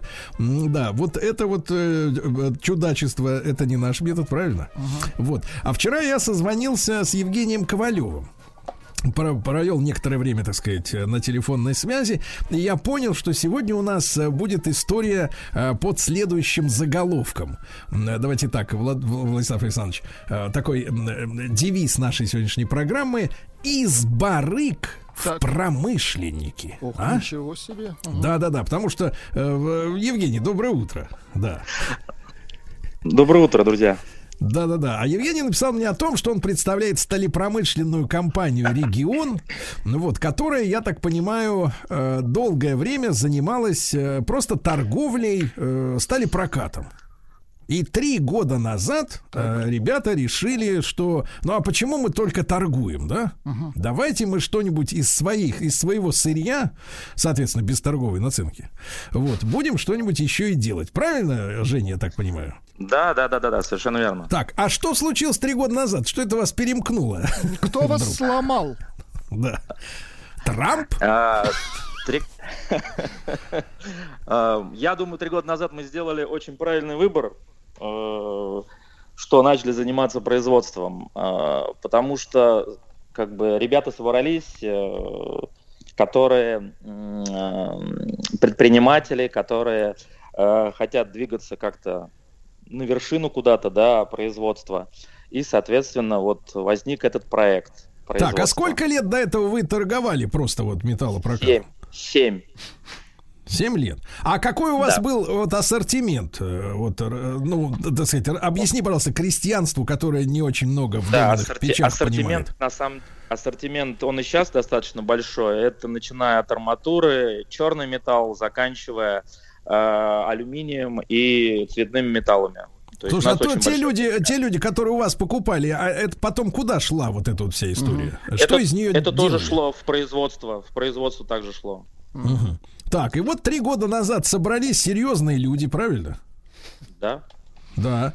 И вот как, вот какой был позыв? Ну вот давайте еще больше денег заработаем, или вот какая была вот э, мысль? Или была А, приличная большая. мысль? Да, смотрите, большая конкуренция в металлотрейдинге. И, соответственно, надо было выходить на новый уровень. Новый уровень это только производство. Ага, хорошо. Ну и как вот вы подошли к самому этому делу? Вот, э, чтобы мы представляли, да? Ну, у вас, понятно, были склады наверняка, да, вот э, просто. Да, да, А да. какие, какие вы вот на данный момент, вот спустя три года, имеете площади именно производственные? И вообще, какой коллектив именно производственный сегодня? А, Смотрите, мы начинали, у нас коллектив был где-то 15 человек рабочих и э, где-то инженеров, э, ну и дв- два, два человека, ну и Мгм. менеджеров по продажам там буквально два. Сейчас в данный момент у нас только рабочих 50, а, служба СМК у нас 5 человек. То есть, э, если брать общее количество, это где-то порядка 60-65 человек. 60-65 Это- человек. Слушайте, а какую Да. вы тогда, вот смотрите, три года назад, это получается 19-й год, да, еще?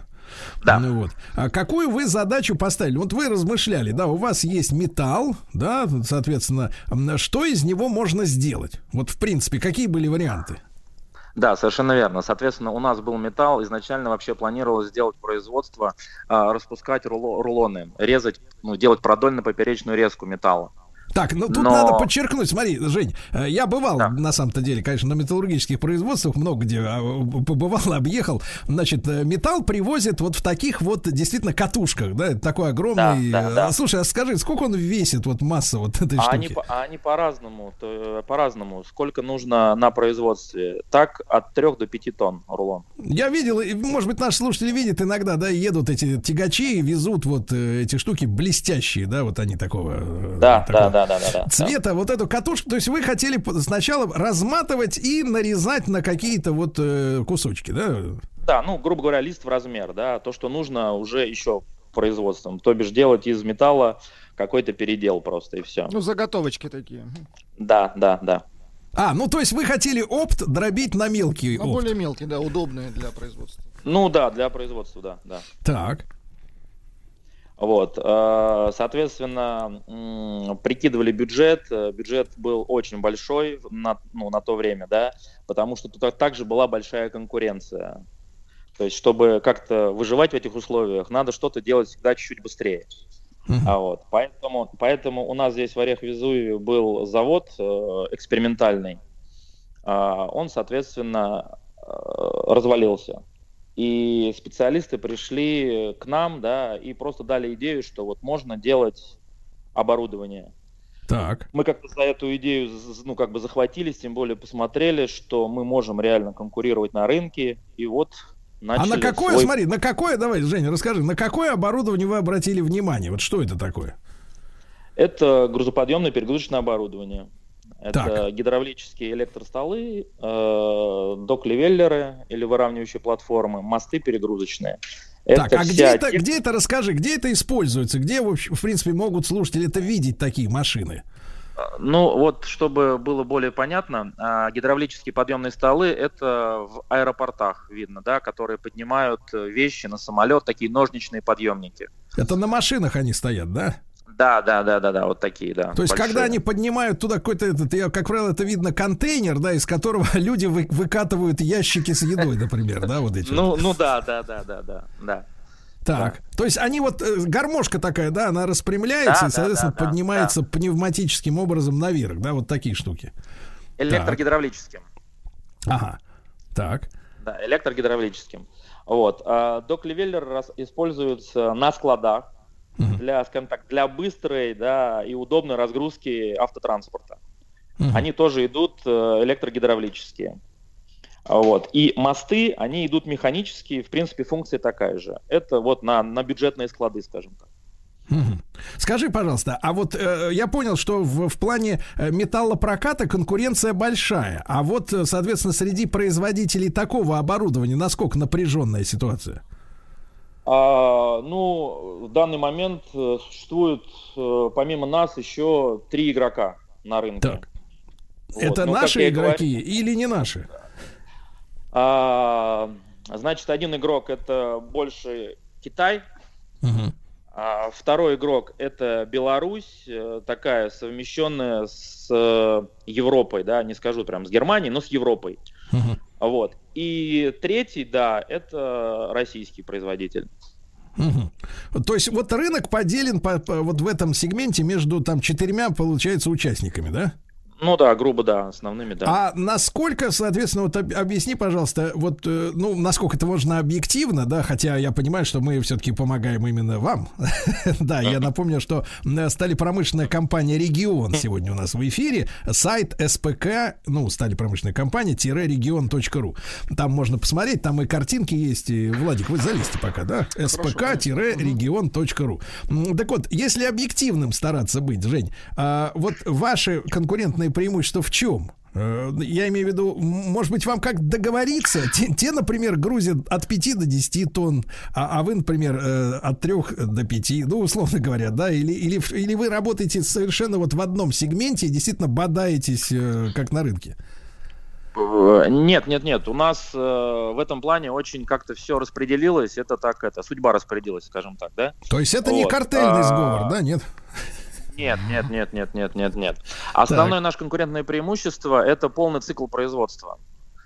То есть, в отличие от наших, скажем так, партнеров, я не называю конкурента, партнеров, а, у нас полный цикл. То есть э, мы все сделаем здесь на производстве. То есть, э, а, а, другие компании все-таки они что-то еще покупают. Там Мгм. гидравлику, там гидроцилиндры и так далее. То есть Слушайте, а стараемся как вы решили, как вы решили вопрос действительно с гидравликой? Потому что я так понимаю, что это в определенной степени болезненная история для нашего рынка, потому что вот все эти РВД, там рукава высокого давления, это такая сложная достаточно тема технологическая, да? Да, да, да, да, да. Ну, у нас она не совсем как бы сложная, да, для нашего оборудования. А вот, поэтому мы все и рукава, и гидроцилиндры, мы все делаем здесь. Единственное, что к нам приходит гидростанция. Гидростанция это, ну, не знаю, Насос? наверное. Да, да, да, насос, да, да, да. А Насос, чей он? Скажи, пожалуйста, на данный момент кто и вот, его на, за- на данный момент э, это Италия. Мгм. То есть придется решать этот вопрос, да, рано или поздно, я так понимаю. Ну да, но мы уже, мы уже начали его решать, чтобы переходить на российского производителя. Но, к большому сожалению, пока такового нету. Мгм. То есть его предстоит создать, да, условно говоря. Да, да, да. вот да. для этих целей. Скажи, пожалуйста, а вот э, этот полный цикл, мы э, начали э, разговор с того, на каких вы теперь площадях, сколько у вас вот вся эта история занимает, да, от, условно говоря, от разделки туши, ну, имеется в виду от рулона, от этого металлического, да, и вот конкретная сборка вот этих dock le- dock leveller ов. Dock leveller ов. Владик, Да. это новое слово на букву «Д». Да, всех этих Еще есть мостов. dock shelter ы. Господи, вы нас хотите Dock shelter. уничтожить нас хотите. Так вот откуда идет эта зараза англоязычная. Dock shelter. Да. Вот. Так скажи, пожалуйста, на каких вы площадях вот все вот ваше производство это размещается? А, значит, смотрите, у нас э, сейчас порядка двух гектаров. Мгм. Вот. Ну и, соответственно, мы еще запросили. То есть, э, То есть это два ну, гектара крытого, крытых помещений. Да, да, да. Елки, да вы монстры самые настоящие, да? Ну, я бы сказал, Получается. что прям монстры, но стараемся.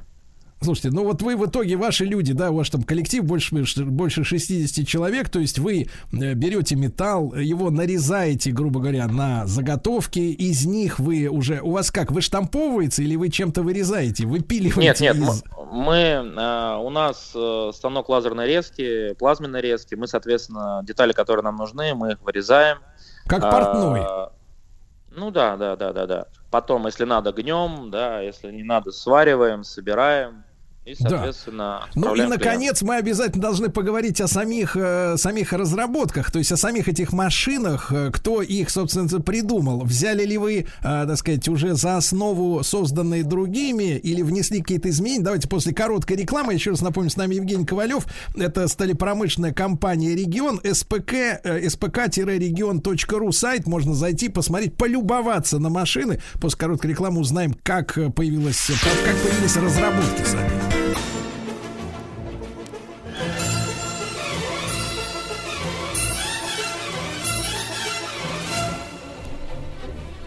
Сделано в России. Итак, дорогие друзья, вы видите, что барыга это не приговор. Это, может быть, э, первая ступень к настоящему. К очищению. Вот Чуть не сказал вот вашими словами. Чуть не сказал вашими словами, но действительно к новому слову, так сказать, э, в бизнесе, да, в предпринимательстве. Сегодня с нами Евгений Ковалев, стали промышленная компания «Регион», они находятся в Московской области, а, занимается оборудованием док-левеллеры, док-шелтеры, господи Иисусе. Мосты перегрузочные, выравнивающие платформы, но это и есть док-левеллеры, да, гидравлические подъемные столы. Э, Так вот, Евгений, э, вопрос-то, вот э, сама, само устройство, да, то есть конструкция, где вы взяли ее? Да, там же все надо рассчитать, там и это, вот Владик сопромат изучал ради этого, например. Ну, конечно, да, конструктора сопроматы у нас хорошо знают. А, на самом деле, э, что- если брать гидравлические столы, то это давным-давным-давно было посмотрено у шведов. А, в Швеции достаточно, ну, очень хорошо развито это направление. Вот, было посмотрено у них, но потом, конечно, это была абсолютно наша разработка. А, Вот, это уже наши специалисты все дорабатывали. То есть идея вз- взята оттуда, а мы уже здесь доработали, скажем так, под наши реалии российские. Понимаю. Жень, а вот э, благодаря тому, что вы же являетесь и, соответственно, поставщиками самим себе металла, вот э, как бы ты определил ваши конкурентные преимущества и с точки зрения ну, коммерческого предложения, и с точки зрения качества, вот э, если объективно попытаться быть? Да, ну, четко могу сказать, что по ценовому предложению мы сейчас на рынке вообще номер один. Вот. А что касаемо по м, качеству, Качеству. Да, качеству, то есть мы постоянно над этим работаем. Э, Думаю, что Ну вот Через если, некоторое объек- время если мы объективно, дела. смотри, вот, вот вы занялись этим производством, да, для вас это новое. Во- в- с одной стороны, наверное, даже это и лучше, потому что вы начали с нуля, э, будучи знакомыми с иностранными стандартами, да, э, с которыми пришлось сразу конкурировать, то есть надо необх- необходимо дотягиваться до их качества как минимум, правильно, да? Потому что, ну, человеку, человеку там или заводу, или там предприятию какому-то, ну, просто это э, купить, например, оборудование, которое пусть дешевле, но которое, ну, может сломаться, да, но это идиотизм, правильно, надо покупать. Э, Вот сколько, сколько эта штука служит времени, э, вот по твоим оценкам, сколько лет она, ну, с каким запасом ее приобретают? Ну, на самом деле, э, у нас еще остались советские запасы, скажем так. То есть у нас запас прочности в 10 раз.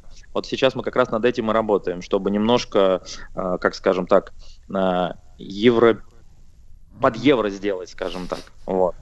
Под Потому евро что это сейчас как, чтобы сломался после э, окончания Нет, нет, срока нет, гарантии, нет. как в автомобильстроении? Нет, это, Нет, это смех, это смех, ребят, но мы сейчас пожинаем плоды чудовищные вот этих специальных отделов. Я думал раньше, честно говоря, что это смех, но все больше убеждаюсь, что действительно в западном производстве существует э, по- понятие, оно уже с 90-х годов заложено, то есть вот э, вещь должна выйти из строя вовремя. И специалисты этим, этим занимаются, и это касается всего, от автомобилей до, до труселей. Это же, да, и, это, конечно, очень сильно подкосило качество именно, ну и представление о качестве западного оборудования европейского, да, когда в него вложено понятие, что оно должен, должно выйти из строя, чтобы ты, лох, побежал и купил новые труселя или машину, так сказать, да, в, в означенный срок, да. Вот э, я вот призываю вас, Евгений, не, не- не равняться в этом смысле на, на европейцев ни в коем случае. Слушайте, Нет, нет, ну, а- а, мы, не в, мы не в этом смысле. Да. Не в этом смысле. Мы в, качество, удобства, а, соответственно, все а, лакокрасочные покрытия, гидравлика и так далее, чтобы это все было удобно, а, как сказать, эстетично. Ну, я То есть понимаю, в этом плане да. качество. Жень, вот скажи, пожалуйста, Да. окунувшись в производство, да, то есть как бы от, отвлекшись от чистой торговли и окунувшись в производство, как ты понимаешь, а, вот это всегда было бичом там в поз- поздние советские годы, ну, потом у нас просто развалили производство, сказали, что э, а- а с бензоколонки не нужно ничего себе производить, она должна просто сливать нефтяру и покупать у нас жвачку, бананы и, и, так сказать, и доместос. И, на- и, все, больше ничего не надо. Так вот, э, скажи, пожалуйста, вот окунувшись в производство, в чем главное, э, главный залог качества? То есть на, на каких этапах э, важно отслеживать, э, особенно важно, да, человеческий фактор, оборудование, вот что самое такое, самое тонкое место? Самое тонкое место это, наверное, все-таки человек. А как вы, фактор. как вы вот, как вы вот коллектив, ну не хочу сказать муштруете, Как вы но тем не менее, с как, человеком? как работаете с человеческим как вы его, вот, так материалом? сказать, да, А, у нас- как? У нас мы так э, построили работу, у нас с человеком работает коллектив. Так. То есть это самое эффективное оружие, скажем так. То есть это Вот. наша родная русская круговая порука. Нет, не круговая порука именно. То есть Я имею в виду революционную общину, я имею в виду, когда все за одного и, значит, отвечают, и, бог его, так сказать, секут за так, ним, да? да? Так. Ну, да, по-хорошему, да, есть такие нотки. Вот. Э, Как показывает практика, это реально работает. То есть, если мы говорим человеку ай-яй-яй, так нельзя, то есть, ну, это не работает. А когда ему коллеги говорят, слушай, почему ты сделал вот так, я не могу производить, ну, нормально, да, то есть я где-то могу простаивать. Соответственно, это вот как-то влияет на человека. А, соответственно, у вас Ну, есть, то существует там система поощрений за качественную Да, работу? да, конечно, конечно, конечно. То есть человеку выгодно, именно материально выгодно работать хорошо, качественно, правильно? Да, да, конечно. Конечно. мы в эфире вчера, А. помните, с Евгением Юрьевичем Спицыным мы рассматривали эту идею, да, сдельной оплаты труда, когда человек чем лучше, чем быстрее, тем, чем качественнее сделал, тем больше он, собственно говоря, зарабатывает. Вот эти методы надо внедрять повсеместно, и тогда и пов- повышается и качество, и количество одновременно, правильно? Да. Ну да, но только чтобы это не поголовно было, скажем так, да, только-только на быстроту и качество. То есть это надо в совокупности брать. Ну, естественно, если он сделает 10 ручек, а прикреплять их не к чему, то, в принципе, смысла, Ну конечно, да, нет. да, Или да, 10 колес, а машина только одна, да, куда их пришпандорить? А, Жень, ну, мы, так сказать, в восторге, как говорит, э, как говорится, в мультфильме «Королева восхищения», правильно, Владислав Александрович? Конечно. Вот, а я Молодцы. еще раз напомню, Евгений Ковалев, вот люди, которые э, торговали, но поняли, что расти надо в производство. И Ну, вот это замечательный пример стали промышленная компания «Регион», spk-region.ru. Ну, это, конечно, профессиональное оборудование, дорогие друзья. Не как вчера э, шортики для девочек, да. А, сайт не повиснет, но, тем не менее, Жене большое спасибо. Ну, а всем нашим э, предпринимателям, слушателям, людям, которые производят, добро пожаловать. Стилавинсобачкабк.ру. Я рад э, вашим письмам в любое время суток.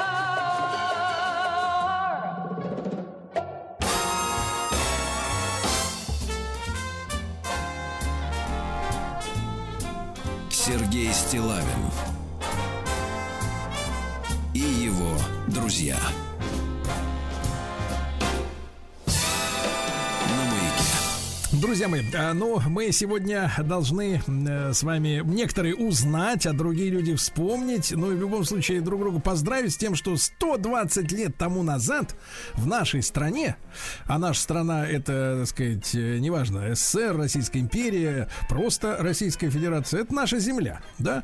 Вот, э, 120 лет назад у нас появился первый троллейбус. Вот.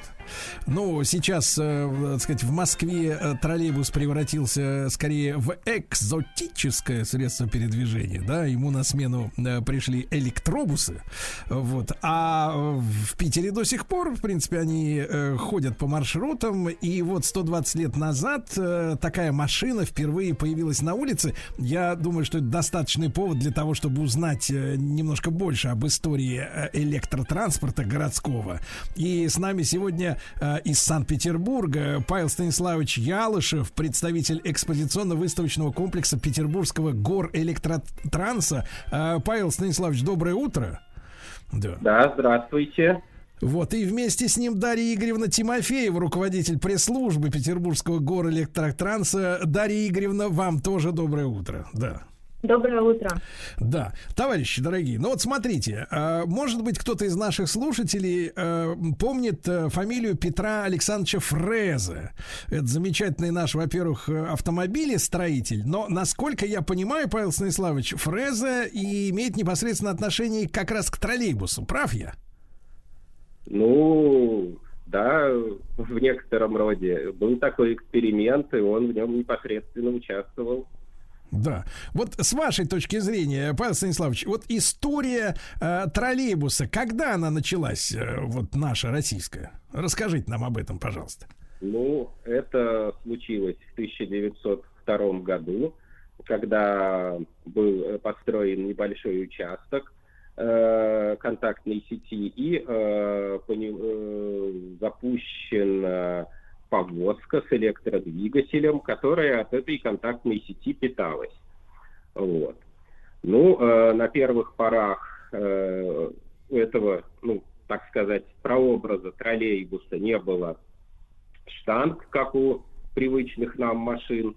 Была небольшая тележка, которая катилась по этим проводам, и от которой он был э, запитан. Ну, э, в дальнейшем э, троллейбус,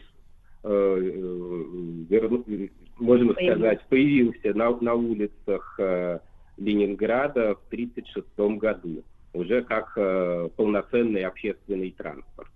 Мгм. А как э, известно ли нам сегодня, а, почему было принято решение развивать именно этот вид транспорта? То есть, э, понятное дело, что он дешевле, чем трамвай, потому что для трамвая надо еще и рельсы, да, прокладывать, а троллейбус, он ездит по обычной дороге, просто сверху у него, так сказать, контактная сеть находится. Но есть, с другой стороны, автобус.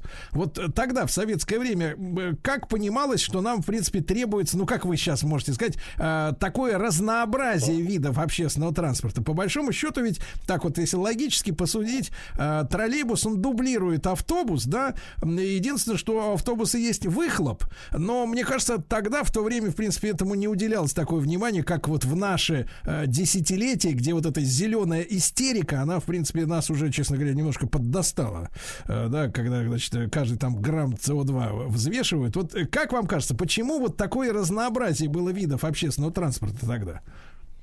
Ну, э, дело в том, что э, всякий транспорт имеет свои плюсы и минусы. Ну, вот, наверное, лучше это смогла бы рассказать Дарья Игоревна. Дарья Игоревна, мы в- во внимании. Но давайте мы все-таки отметим, что первый вид электрического транспорта в Петербурге это все-таки трамвай. Он у нас появился в 1907 году. И, конечно, к 1936 году э, основные пассажирские перевозки, тогда еще не было метро, приходились на трамвай. Что касается автобуса в Петербурге, он моложе троллейбуса э, всего на 10 лет.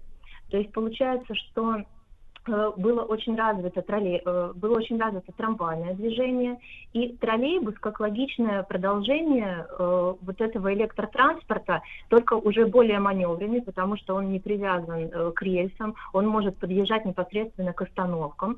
И изначально, когда троллейбусное движение в Ленинграде запускалось, он и позиционировался как э, вид транспорта э, более повышенной комфортности, более маневренный, он мог подъезжать к остановкам, он мог забирать пассажиров непосредственно от остановок. Э, И, конечно, когда он более того, он более бесшумный, чем трамвай, потому что нету стука колес по рельсам. Ну и э, большое преимущество, которое актуально и по сей день, это отсутствие запаха в салоне. Мгм. Запаха в салоне, да? Вот. А что касается моделей, да, вот троллейбусов, э, я прекрасно помню, как, э, э, в принципе, я же тоже ленинградец, я помню, как появились э, троллейбусы гармошки, да, когда, значит, у троллейбуса появилось такое охвостие продолжение короткое. А потом, я помню, в 80-е годы появились сдвоенные троллейбусы, когда вот за одной машиной шла следующая, пристегнутая на жесткой сцепке, да, там с- кабели шли, провода, и, в принципе, этот второй троллейбус без водителя в кабине, он тоже сам поворачивал, заворачивал. Вот эти вот эксперименты, э, расскажите нам о них, пожалуйста. Ну, Действительно, это было обусловлено большой популярностью этого вида транспорта, э, большой э, потребностью в пассажирских перевозках, и бывало даже, что не хватало водителей для того, чтобы обслуживать все э, вот эти запросы горожан.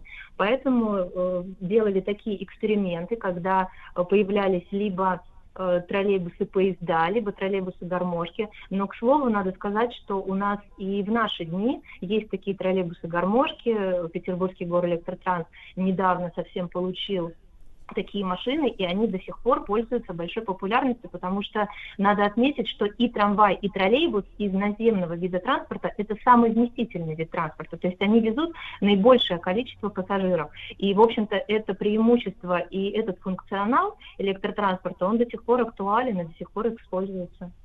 Товарищи дорогие, ну вот смотрите, у нас сегодня 13 число, да, если уж мы о городском э, транспорте говорим, об электротранспорте, а послезавтра, ну, исполнится, получается, 80 да, лет э, с того дня, когда в блокадном Ленинграде э, был во время войны, во время блокады запущен первый блокадный трамвай. Вот расскажите нам, пожалуйста, об этом очень важном событии.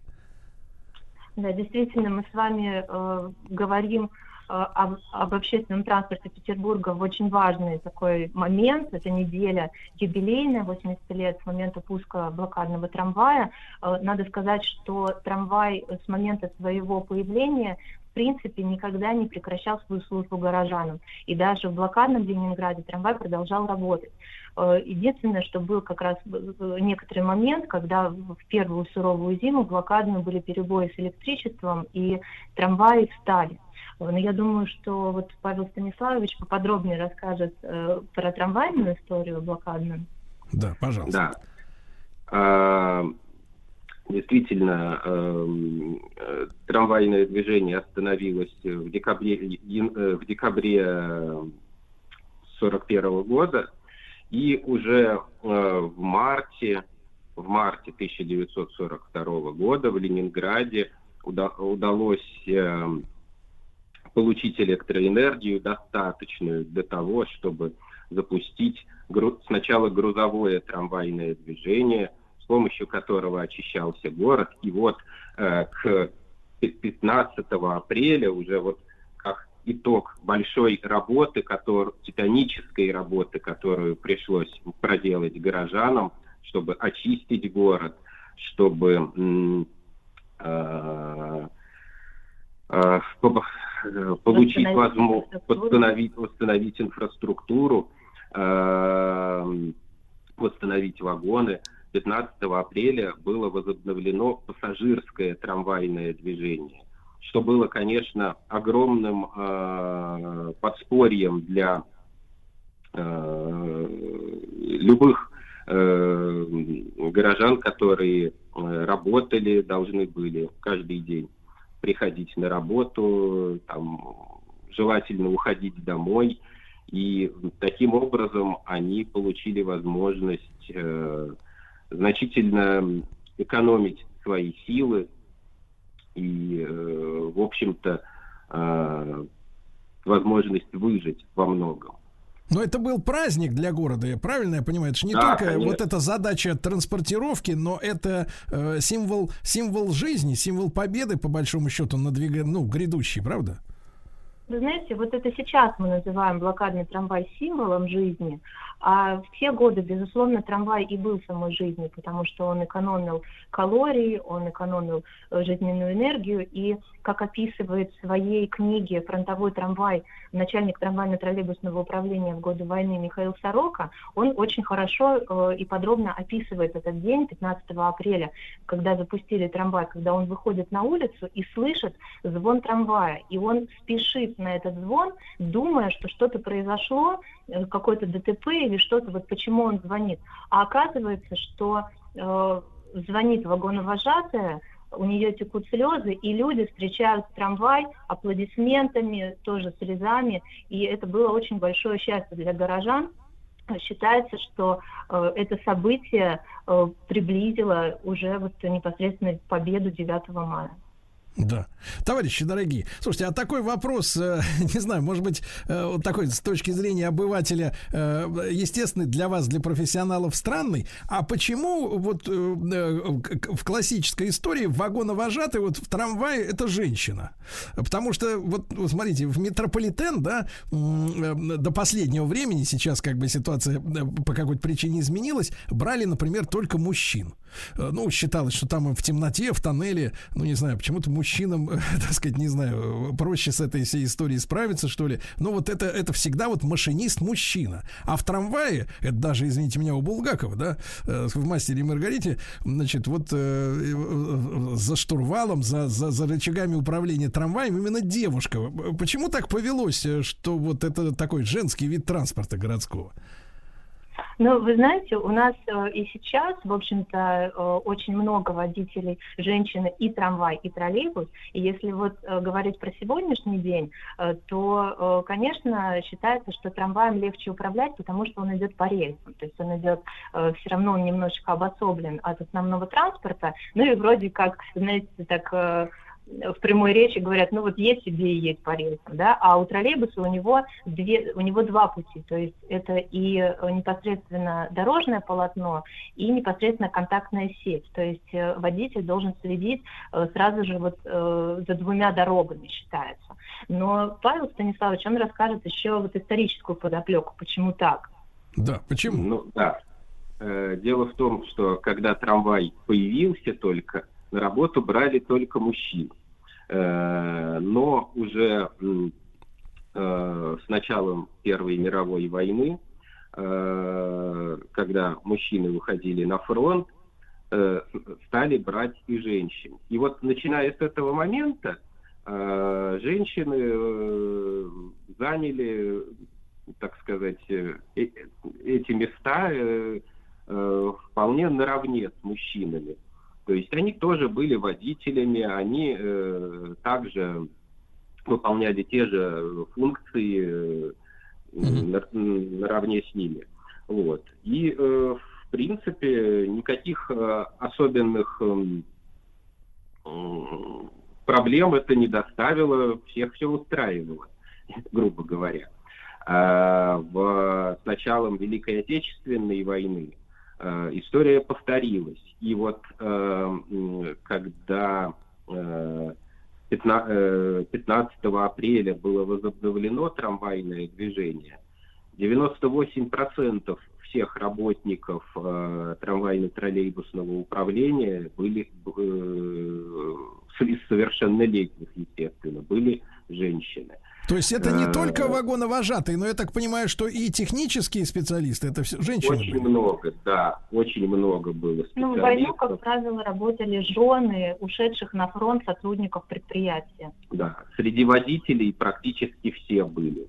Да, были там э, путевые мастера, были мужчины, были э, там м, в ремзоне, э, те, кто выполнял э, совсем тяжелую физическую работу, или, э, или они просто объясняли другим и руководили их работой, потому что они знали, как нужно сделать. Вот.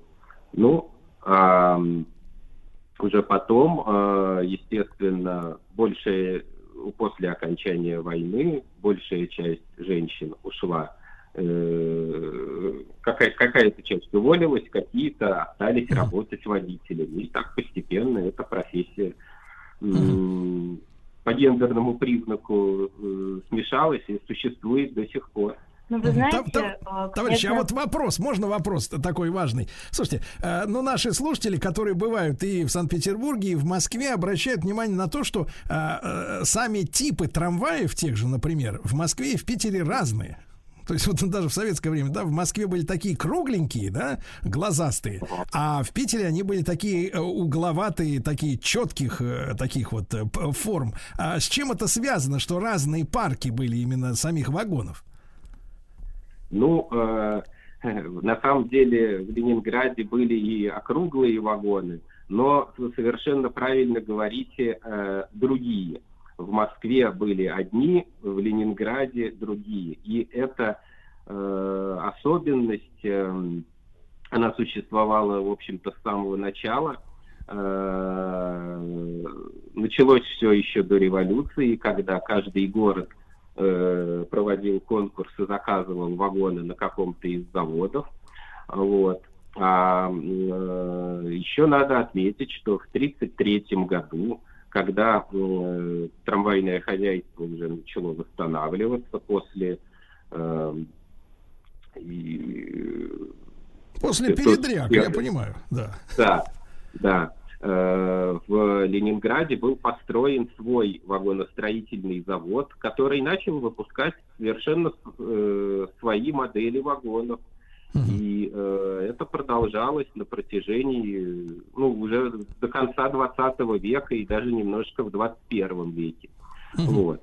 Поэтому э, вот те вагоны, которые выпускались в Ленинграде, они, как правило, в нем и работали. Ну и в Санкт-Петербурге.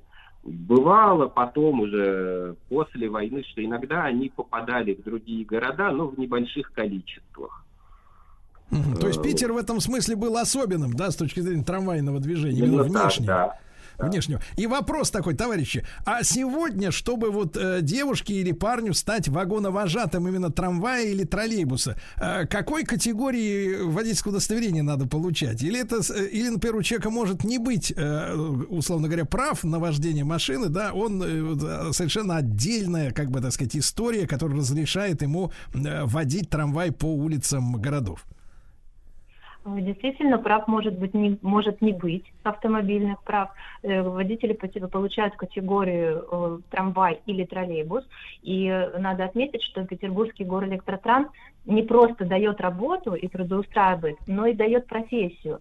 При предприятии работает свой учебно-курсовой комбинат, который проводит подготовку водителей с нуля, водителей трамвая и водителей троллейбуса. Это старейшая школа водителей электротранспорта в нашем городе. Ну, собственно, она ведет историю с момента начала открытия движения.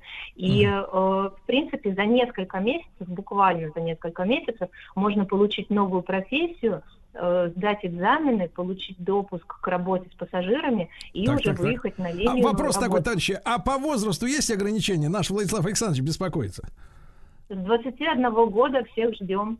Э, И до бесконечности. Э, Но вы знаете, в принципе, Скажите «да». таких... э, В принципе, да, надо сказать, и мы на этом как бы да. сойдемся. Но да, я хочу сказать, обнадежьте. Да, обнадежьте нас. Друзья мои, ну спасибо вам огромное. Мы поздравляем э, Ленинград, Петербург, всю страну со 120-летием запуска э, троллейбусного движения. Э, с праздником, товарищи. Сергей Стилавин Дорогие товарищи, особенно старожилы, возможно, для многих из вас э, станет открытием, э, что э, впервые словосочетание Байкало-Амурская железная дорога, магистраль, да, э, на которую уезжали комсомольцы, помните, по комсомольской путевке? Ну, конечно, помню. Вот мы вы же, могли мы же- бы мы же уехать. вместе уезжали. Вы что, не помните, что ли? Я уезжал, но меня память, не, я вам не взяли. скажу. Мне Не сказали, взяли. что ты пока, По Сережа, в детский сад иди пока, а потом поедешь на БАМ, да. Что вся эта история появилась вовсе не в 70-е э, годы, да, 20-го столетия, а еще в 1932 году, то есть сегодня отмечается, получается, 90 лет. Слушайте, 90 лет. Вышло постановление Совета Министров, ну тогда это называлось Совет народных комиссаров, о строительстве Байкало-Амурской железной дороги. И мы сегодня, естественно, в, в такую яркую памятную дату не можем э, мимо этой темы пройти. Э, Алексей Борисович Вульфов, председатель общества любителей железных дорог с нами. Алексей Борисович, доброе утро. Доброе утро.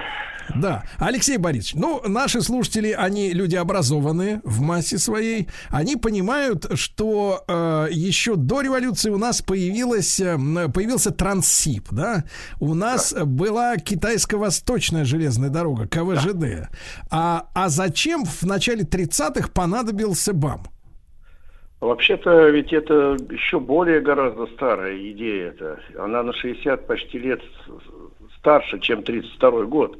Потому что вообще-то э, еще в 1887 году впервые была выдвинута идея БАМа. Правда, это была идея не БАМа, а идея Транссибирской магистрали, но он должен был пройти гораздо восточнее, э, вернее, гораздо севернее, простите, нынешнего направления Транссиба. Вот. Считалось, что по БАМовскому маршруту путь от столиц до берегов Амура будет гораздо короче, там порядка 500 верст короче. В принципе, уже тогда губернатор Тругайской области Проценко учитывал, что вариант северного маршрута Великого Сибирского пути отдален от китайской границы и стратегически более безопасен, чем южный маршрут, э, который предлагал замечательный инженер Арест Пальянович Вяземский, по которому, собственно, основное направление Транссиба и пошло. Но, в принципе, сама мысль о стратегической безопасности в связи с э, границей с Китаем высказывалась уже тогда. Э, в общем-то, уже в 1889 году э, в селе Боярском, это юго-восточный берег Байкала, встретились иркутский губер... генерал-губернатор Игнатьев и амурский губернатор Корф, барон Корф. Собственно говоря, он последний, то есть барон Корф, и предложил провести изучение местности, рекогносцировку по северному маршруту, хотя э, очевидно было, что этот маршрут очень тяжел. Действительно, были проведены героические по своему характеру изыскания. Вот не надо думать, что изыскатель, э, иногда кажется, что это такой человек, знаете, под зонтиком, с прибором, с теодолитом, э, с каким-то сумкой кожаной какой-то, э, такой в сапожках, который бодро идет по красивой природе, и выискивает путь будущей дороги. Рядом там мишки, медведи, птички. Это совсем не так. Это очень опасный был труд. Вот экспедиция была Николая Волошинова и Людвига Прохаски. Э, именно по трассе, фактически во многих местах по трассе нынешнего БАМа. И те условия, с которыми они столкнулись, были признаны абсолютно непригодными, абсолютно неприемлемыми и для жизни людей, как они говорили, для успешного хлебопашества, земля была признана, как они говорили, непригодна для культуры, что, в общем-то, так оно и есть. Вот, вечная мерзлота и так далее и тому подобное. То есть, э, так сказать, они написали отчет, что строительство дороги по этому направлению абсолютно невозможно. Причем 30-е годы, когда уже шло изыскание линии Бам-Тында, она была построена еще до войны, э, применялись самолеты для аэросъемки для авиаразведки, потому что невозможно было по некоторым местам просто пройти. Но впоследствии уже в более поздние времена, конечно, спутниковая съемка. Потом, после этого, началась, как всегда, золото всем двигает. Э, Бадайбо, значит, золотые прииски, район золотых приисков. И здесь опять иркутяне крайне заинтересовались проложением дороги именно через Бадайбо. Вообще я нашим слушателям предлагаю почитать замечательную книжку иркутского историка Александра Викторовича Хопты о предыстории проектирования БАМа. Это действительно просто порой какая-то остросюжетная э, история. Э, вот. Там отцы города очень хотели, чтобы Иркутск стал железнодорожным узлом, чтобы линия пошла через Бадайбо. Но так как это было уже начало 20 века, там приближалась Первая мировая война, то эту железную дорогу не проложили. Хотя в самом Бадайбо существовала узкоколейная знаменитая Бадайбинка, знаменитая железная дорога, соединявшая поселок с золотыми приисками, причем там было все по-серьезному. Билеты разного цвета на поезд, там расписание поездов, все было. Там стоит на памятнике паровоз узкоколейный, Бодайбо. То есть это вообще отдельная очень интересная история. Ну, конечно, сказать, некий Лаик де Лобель предлагал проект Иркутск, Якутск, Берингов пролив, Аляска. Неплохо. Любопытно, что эти идеи при Сталине, опять же, были э, опять заново восприняты. И когда смотришь на карту проектируемых железных дорог на крайнем севере уже в 30-е и 40-е годы, охватывает холод, сколько жертв бы там было на их строительстве. Но любопытно, что второй вариант э, Лейка де, Лабель, де Лабеля Байкал-Амур, по сути, был проектом современного БАМа. Э, То есть э, уже тогда все ко всему этому все дело шло. Ну, наконец, конечно, я не могу не назвать здесь имя замечательного человека, мечтателя, я бы сказал, такого, и, кстати, художника, э, причем художника очень серьезного. Это ученик Шишкина и Куинджи Александр Алексеевич Борисов который участвовал в экспедиции на север Витта и Мамонтова в 1894 году.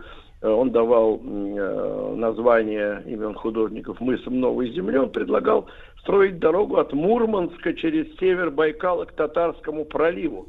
То есть почти до Сахалина. Зажмуримся и представим себе эту магистраль. Совершенно невероятно ее себе представить, но на рубеже 20-х и 30-х годов этот проект обсуждался вполне серьезно. У него был. Алексей Борисович, Алексей Борисович, а можно маленькую ремарку? Вы упомянули э, э, железную дорогу вплоть до Аляски, а как э, предполагалось э, перейти, э, как говорится, Бер- Берингов пролив? Тут надо было, конечно, спросить об этом Лаика де Лабеля. Перейти Берингов пролив там вовсе не просто. Видимо, могла идти речь либо о каких-то идеях тоннеля, скорее всего, или моста, хотя тоннель совершенно непонятно, как на паровой тяге можно его там строить, этот тоннель. Но, тем не менее, там, возможно, там мог- могла предполагаться паромная переправа.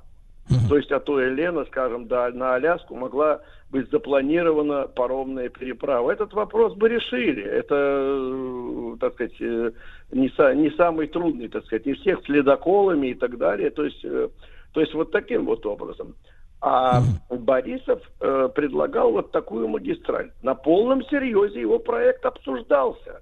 Причем где? На партийных съездах 20-х, 30-х годов. Конечно, идея такой магистрали была признана нецелесообразной, чрезвычайно дорогостоящей и сомнительным экономическим эффектом. Но любопытная вещь, что половина идеи Борисова и его компаньона профессора Воблова по фамилии Воблый это БАМ нынешний. То есть это потрясающее совершенно предвидение. Ну, наконец, в 1932 году э, приняли решение о строительстве БАМа, и э, э, это строительство начало формироваться, но тут сразу выяснилось, что по комсомольским путевкам добровольно согласилась прибыть туда десятая часть примерно тех строителей, которые были нужны. И тогда пришлось, конечно, прибегать к известному способу сталинской поры, то есть лаг и так далее. И началось э, силами заключенных в 1938 году началось строительство линий БАМ-Тында, Известковый Ургал, э, которые уже стали, стали питающими линиями к трассе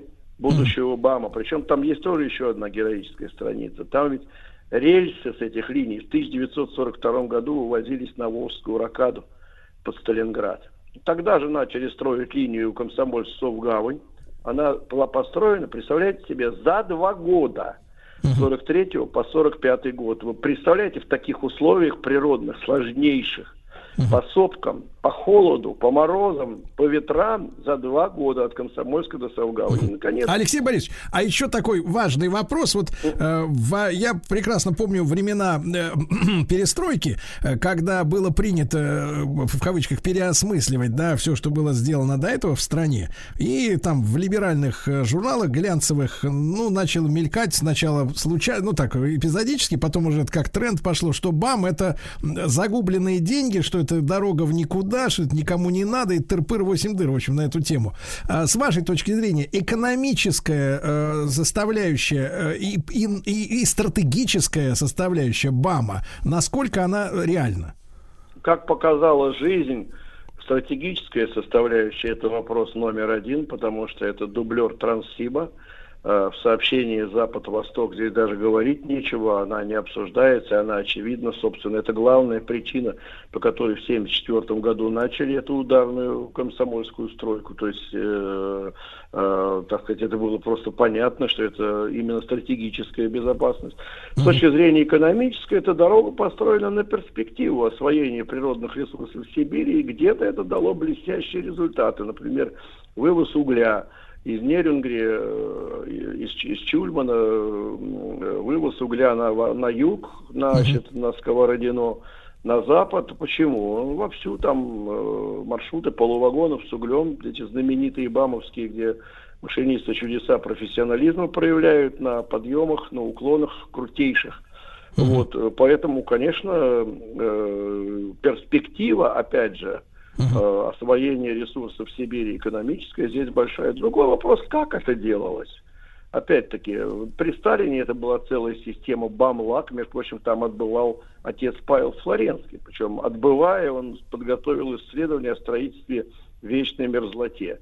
Вот. Все- начиная с 1974 года БАМ строили до 1984, где был пуск во временную эксплуатацию. То есть э, на разъезде Балбухта, это знаменитая стыковка 29 сентября 1984 года, Да, то да, есть да. строили 11 лет. При этом Да, Алексей Борисович, транспорт- Алексей Борисович, короткий вопрос. На сегодняшний момент БАМ полностью готов?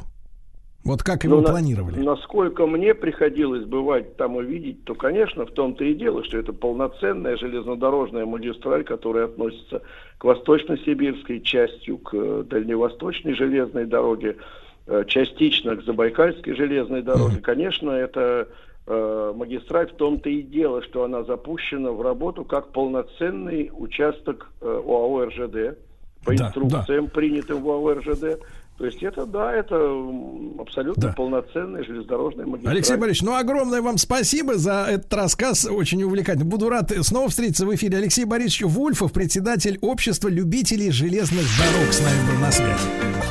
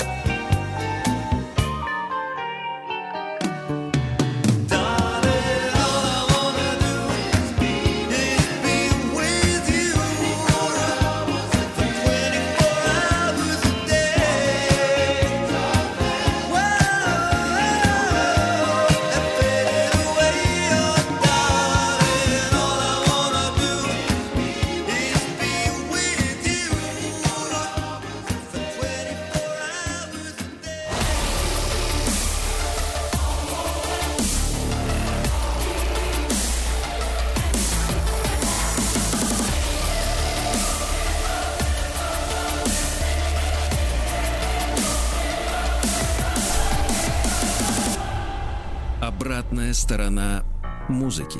Дорогие друзья, долгожданная Дина Константиновна Кирнарская, доктор психологических наук, музыковед, проректор Российской Академии музыки имени Гнесиных, профессор, доктор искусствоведения, список бесконечен. Дина Константиновна, доброе утро. Доброе Да. утро. Дин Константин, мы сегодня с утра отметили, что родился Жак Лакан, на которого ссылаются многие психотерапевты в нашей стране, знакомые нам. Вот. э, Среди сентенций Лакана мы сегодня обнаружили такую «Женщин не существует». Ой, вы знаете, это совершенно особая тема, но отчасти примыкающая к нашей. Э, Действительно, мы живем в эпоху унисекс. Причем эта эпоха началась с эмансипации, то есть с обретения женщинами наряду с избирательным правом право работать, самой себя обеспечивать и не полагаться на помощь мужчины или на наследство, оставленное отцом. То А есть ведь начиналось-то, Дина Константиновна, с портков. да, ты- да, н- н- ну не совсем. Э, Скорее наоборот. Э, Скажем так, Коко Шанель в начале 20 века почувствовала, что вот эти вот тенденции унисекса, равенства, э, они захватывают умы. И она создала сначала пижаму, представьте себе, как все было. пижаму? Да, когда в 2014 году начались бомбежки, она говорила, как же будет одеваться дама, если ей нужно срочно спуститься в убежище?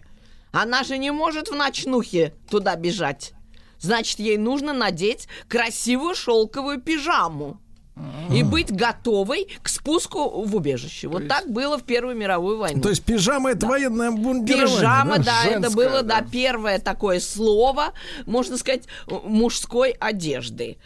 И, соответственно, потом это все развивалось дальше и дальше, не только Так, брюки. Дин Константин, а вот когда она коллаборационировалась с гитлеровцами, она Ой, она придумала? молодец, да молодец. Она всегда Как была молодец? за простого человека. Она говорила, слушайте, а что мне делать было? Вот вы А. меня упрекаете в том, что я нехорошо себя вела. Что, мне с бомжами надо было дружить? С клошарами под мостом сидеть или что?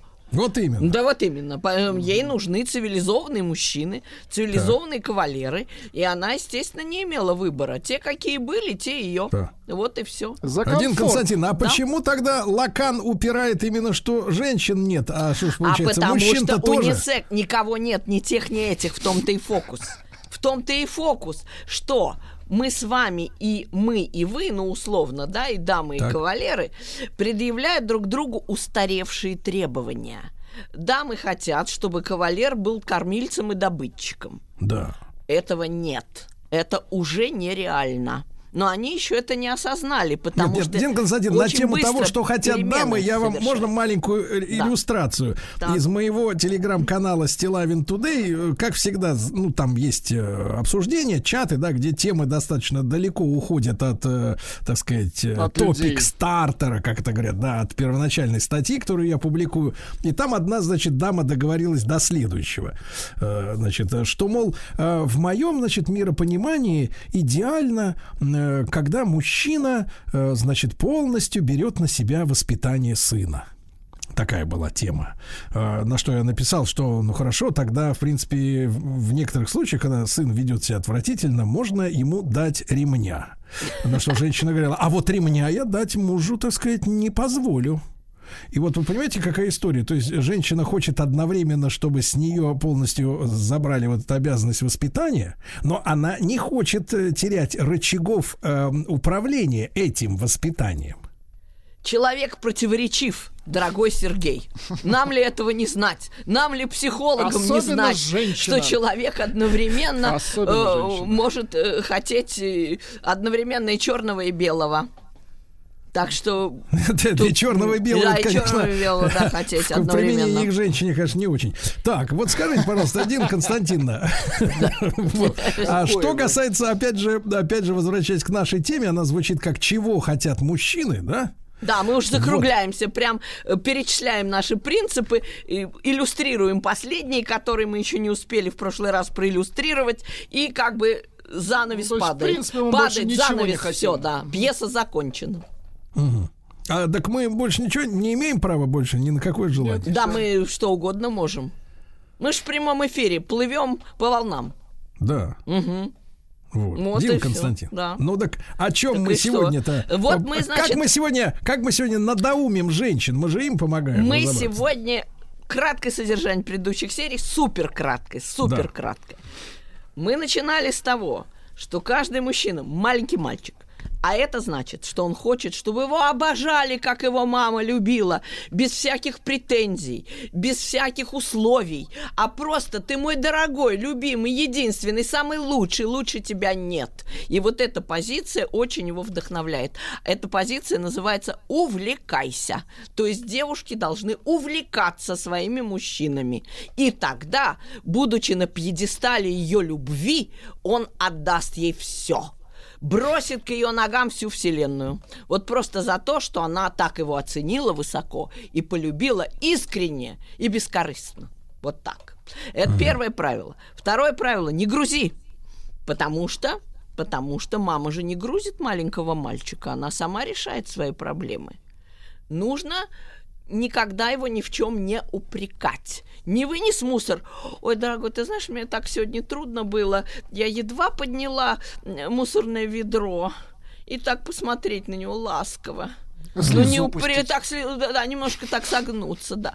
Но ни в коем случае не говорить, ах ты негодяй, да ты не видишь, что ли, сволочь, что уже все тут переполнено. Вот это исключено. Ах ты ж пуля Да, холостая. или вот там, так. ах ты гад такой, чё ж у тебя такая маленькая зарплата, вон у Фроськи уже три квартиры купили, а мы с тобой э, ржавый, можно сказать, москвич не можем приобрести. Вот такое нельзя тоже. Нельзя, потому что это бесперспективно. Оно не достигнет своей цели. А Так что- может быть, женщина думает, что это стимулирование. нет, она не права. Вот и для чего психологи объяснить, что действует, а что не действует, что надо, а что не надо. А что и мамка-то не объясняет, А мамка действует? не психолог. Знаете, А психолог мамка это такая же, за ржавым москвичом, да? Да, психолог это профессия, понимаете, а мамка не психолог. Вот это, значит, второе правило, не грузи. Найди подругу. Вот я очень настаивала на том, чтобы девчонки отбросили гадкий миф о том, что другие женщины их враги, что они как бы дерутся за того же самого парня, и она тебя всегда сдаст, всегда предаст. Не верь подругам, верь. Верь, это все мифология. Если ты сама хорошая, прекрасная, изумительный человек, на которого можно положиться, А если нет, почему твоя подруга не такая? Почему твоя подруга не такая? Она такая же хорошая. так вот знает, Ну наверное, себя-то, вот и не доверяет другим. Да, ничего подобного. Ничего подобного. Как, знаете, даже психологи такое банальное выражение всегда поддерживают. Хороших людей больше, чем плохих, и это Ой. правда. Да. И э, женщины вообще прекрасные люди часто бывают. Почти всегда за редчайшим исключением. Так же, как и мужчины. Поэтому на подругу свою вы можете положиться, как на родного человека. Нет, ну уж Вот вы, ей- конечно, Дин ей Константина загонули Ей. такие же, как и мужчины. Ну что, и все Нет, добро чудесные. нужно раскрыть Все мы женщине. чудесные, да. То есть вы можете излить Вытащить свою добро. душу подруге, но не мужу, но не мужчине. Не вешайте на него свои проблемы, у него своих полно. Подруге расскажите. Вот у меня там дела на работе не очень. Вот меня сегодня отругал директор. Ой, я боюсь, а вдруг меня уволят. Как ты считаешь, Маша? Что мне надо? Как мне поступить? Что мне делать? А вот на меня начальник сегодня плохо посмотрел. Он что имел в виду? А Маша скажет, да ты ему нравишься. Он с собой кокетничает. Или еще что-нибудь. Нет, нет, мужу надо рассказывать только о том, что начальник посмотрел хорошо. А, Например, например, да, то есть поддерживать мужнино настроение. И, наконец, третье правило у нас с вами. Ты выбираешь. То есть женщина устанавливает правила игры. Если он опаздывает на свидание, она резко уходит. Никаких уступок. Все время выбирать самой, кто мне нужен, как я хочу, чтобы он себя вел по отношению ко мне. И даже иногда можно ему мягко намекнуть, дорогой, а не желаешь ли ты, ну, как-то узаконить, что ли, наши отношения? Мы уже давно с тобой дружим. И так вот подмигнуть. Ага. Не то чтобы там резко как-то или нарочито, а вот так вот невзначай, как бы вот так небрежно. И он непременно засуетится и скажет, ну что ты, что ты, ты же знаешь, как я тебя люблю. Ну ты видишь, ну у нас сейчас с деньгами проблемы, у нас... Дорогой, ты мне нужен в любом случае. И таким образом она ставит точки над «и». То есть ни в коем случае, как героиня иронии судьбы, не ждет 10 лет, пока он там примет решение, кто ему дороже, кошка или собака, чай или кофе, жена или любовница, вот чтобы как-то его стимулировать побыстрее думать. Это третье правило. Ты выбираешь. То есть ты устанавливаешь все правила, которые между вами существуют. А по какой причине, напоминаю, потому что в природе у нас, помните с вами, была чудесная песня Леонардо Коэна «Он для тебя». То есть I'm your man, я твой мужчина. Если ты хочешь отца для своих детей, вот он я. Если ты хочешь прокатиться на машине, вот он я, твой водитель. Если ты рассердилась и хочешь меня ударить, вот я стою перед тобой, I'm your man. Вот такое отношение нам нужно. И оно природосообразно, потому что все наши отношения нацелены на продолжение рода. Отсюда следует, что вы, женщина, самое главное лицо в этих отношениях. А он вспомогательное.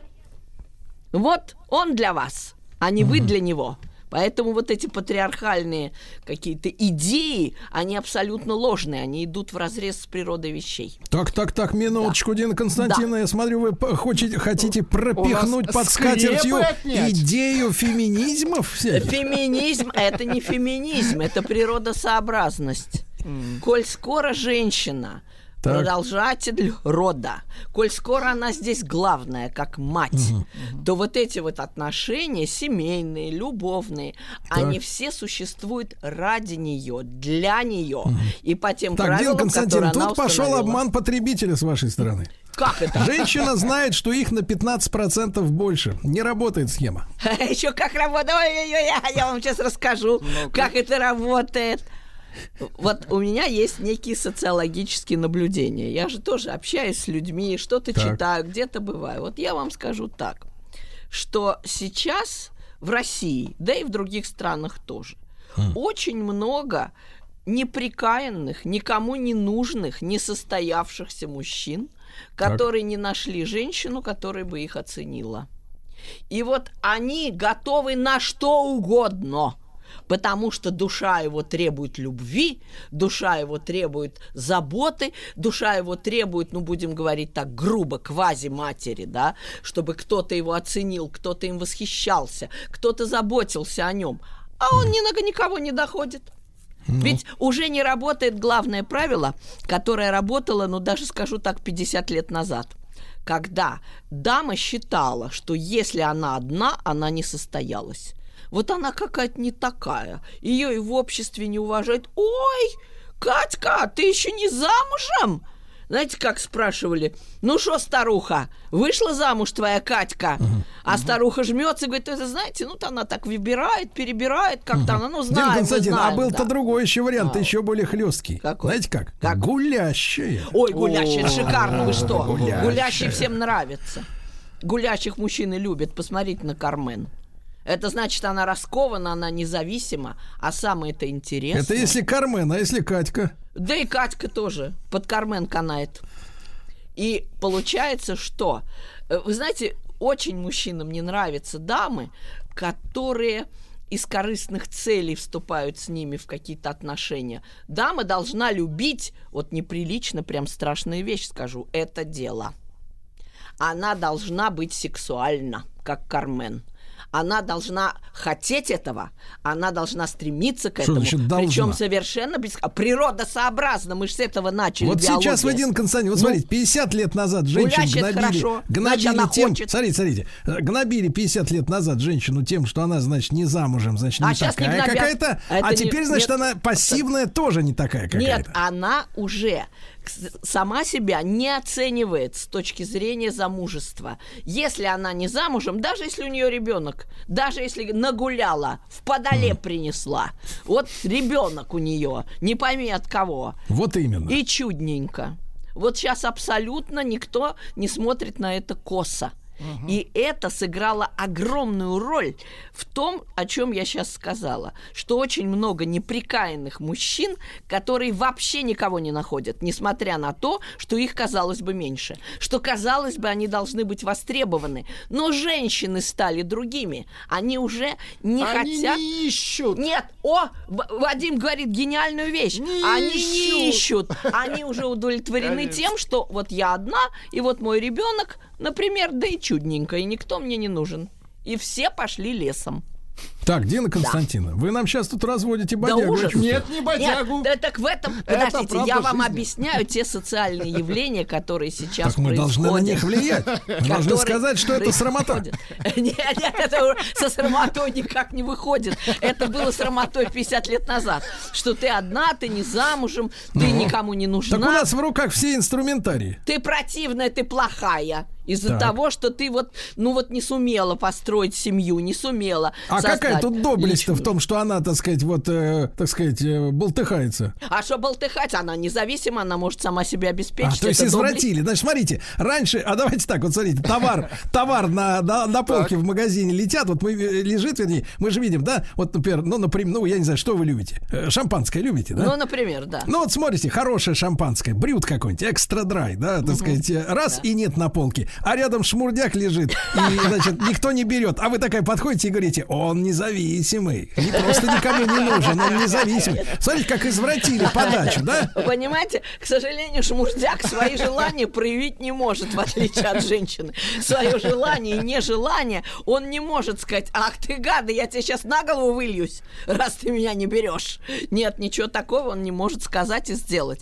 Э, Ведь если даму не берут, это не значит, что ее не берут. Может, она не берет, а может, она разборчива. Не, а не, может Дин Константин, это очень удобная формулировка для тех, кого не берет, но вы же Да, да, понимаете, мы смотря должны кто. вырвать объективные критерии. Да нет, какие-то. смотря кто берет и смотря кто не берет. Вот Ну, этим никто отличается. раз не, не брали, даже Нет, никто не берет. Сергей, вы не правы. Именно этим отличается наше время. Раньше было как? Вот давайте разберемся. Вот ее замуж не берут. Но Так. она уже идет за любого, за того, кто возьмет. Иначе позор. А куда иначе? Вот гениальный человек говорит, наш Вадим прям, прям индикатор, барометр общественных настроений. Да, да, Да, да, да, Вадим вам говорит. Да, да, действительно. Это скрепы, иначе позор, Сергей Да, Валерьевич. в том-то и дело, иначе... Так этого больше нет, скрепы упали. Вот эта скрепа упала Вы и наш развалилась. остались, То Сергей есть Валерьевич. она уже не позорная, не плохая, не какая-то бракованная, Так, даже ну в том куда мы случае, если котимся? не замужем. Так ну и уже все. прикатились. Ну и Все, куда мы девчонки котимся? перестали рваться замуж. Так давайте Перестали. начнем, начнем опять позорить. Ну, И всё кто- наладится Да сразу. попробуй ты. Ха-ха. Ха-ха. А для этого вы должны эмансипацию урезать. Для этого вы должны ее опять посадить дома, к горшкам, к Ага. плите и прекратить разрешать ей работать. Никаких работ. Ты моя жена, я тебя обеспечиваю, вот наши дети, сиди, ухаживай за домом. Но вы же не тянете это. Вы Не же не тяну. можете. У вас маленькая зарплата. Вот Вам нужно, чтобы она работала. А раз она работает, у папа была собака с кашкой про белого бычка. Раз она работает, она независима, и дальше вы ей не очень нужны. А теперь, а теперь я скажу вам, э, так сказать, Дин Константина, правду. Хорошо. Что речь, речь упирается не в лузеров мужчин, которые мало зарабатывают и не тянут. А речь, во-первых, упирается в экономику, где нужны дополнительные рабочие руки. Пусть даже и менее квалифицированные. А самое главное, что они понадобились на заре э, вот этого расцвета всей этой системы английским парламентариям, которые и э, захотели женщинам выдать равные права, чтобы проще пробираться, так сказать, в выборные органы власти. И это было придумано для того, чтобы туда просачиваться всяким негодяям, которые, собственно Красавчики, говоря, красавчики, Да. чтобы просачивались. да, вот. И поэтому женщинам дали сначала избирательное право, э, с помощью которого туда стали просачиваться мразоты всякие. Вот. И понеслась история. То есть это политическая тема, а вовсе не состоятельность э, во Нет, главе она угла очень мужчин. разная. Тема огромная на самом деле. Так Э, началось-то с чего? Ну, с политики? Мы берем просто крайность. Это я уж, так сказать, э, просто э, в полемическом задоре говорю о том, что вот, э, вы там не можете обеспечивать семью, а вы и не должны. Времена изменились. Все Слушайте, изменилось. Слушайте, но, Дин Константин, ну ведь а, согласитесь, мерзотное же время, когда никто никому ничего не должен.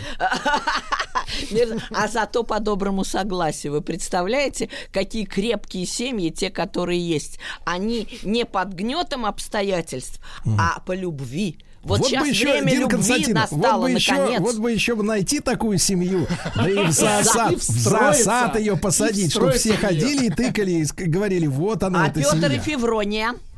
Петр и Феврония. Это какой, какой век-то? Э, ну, э, э, это скрепа. нас, это до скрепа. нас. Не Скрепа. подвергайте ее Так, сомнению. так, Дина Константиновна, мы с Вадимом Так. с вами категорически сейчас не, не согласны. Мы наука. вам будем противостоять. Мы, конечно, не профессура, Да но хватит тоже кое-что умеем.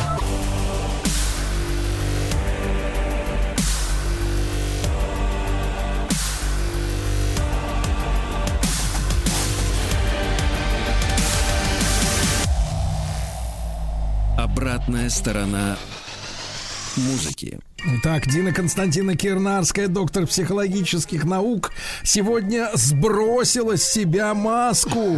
Да, вот этого слуги науки, да, она все-таки превратилась, несмотря на, э, так сказать, э, пророчество Лакана о том, что женщин не существует, все-таки Дина Константиновна явилась перед нам в лике именно женщины, которая, так сказать, индульгирует всю эту, понимаешь ли, породу. Да.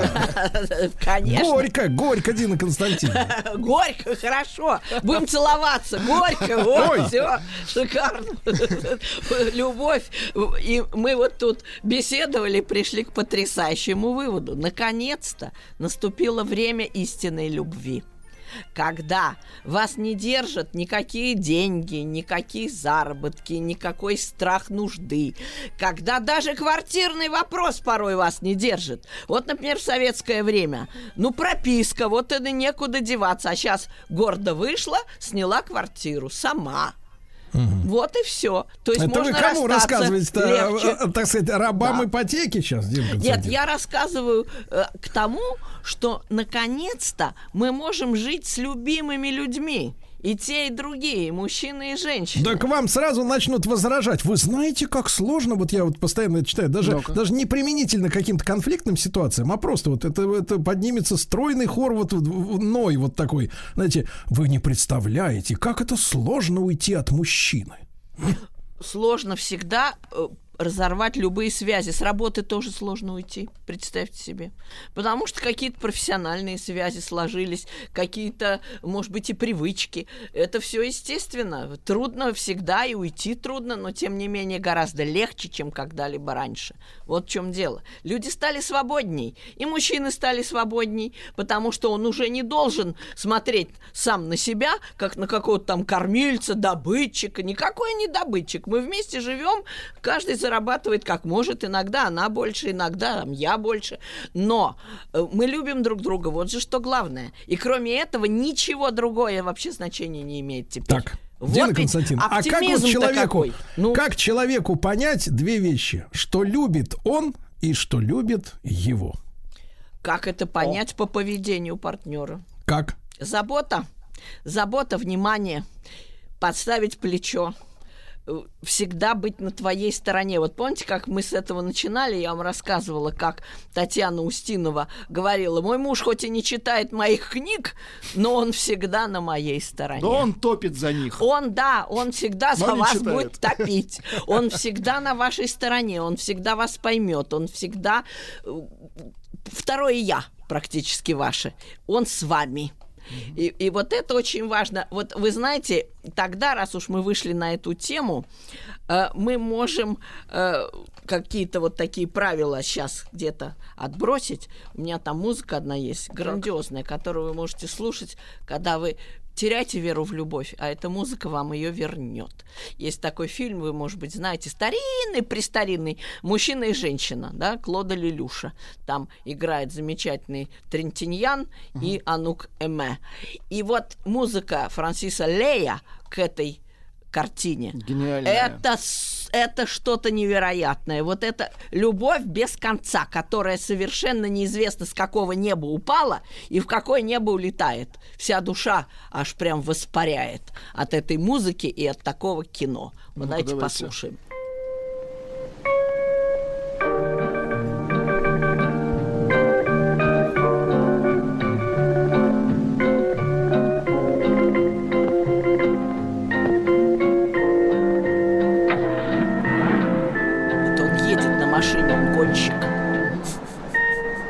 Броситься в объятия любимой. Музыка гениальная тут, конечно. Два аккорда. Афоризм любви.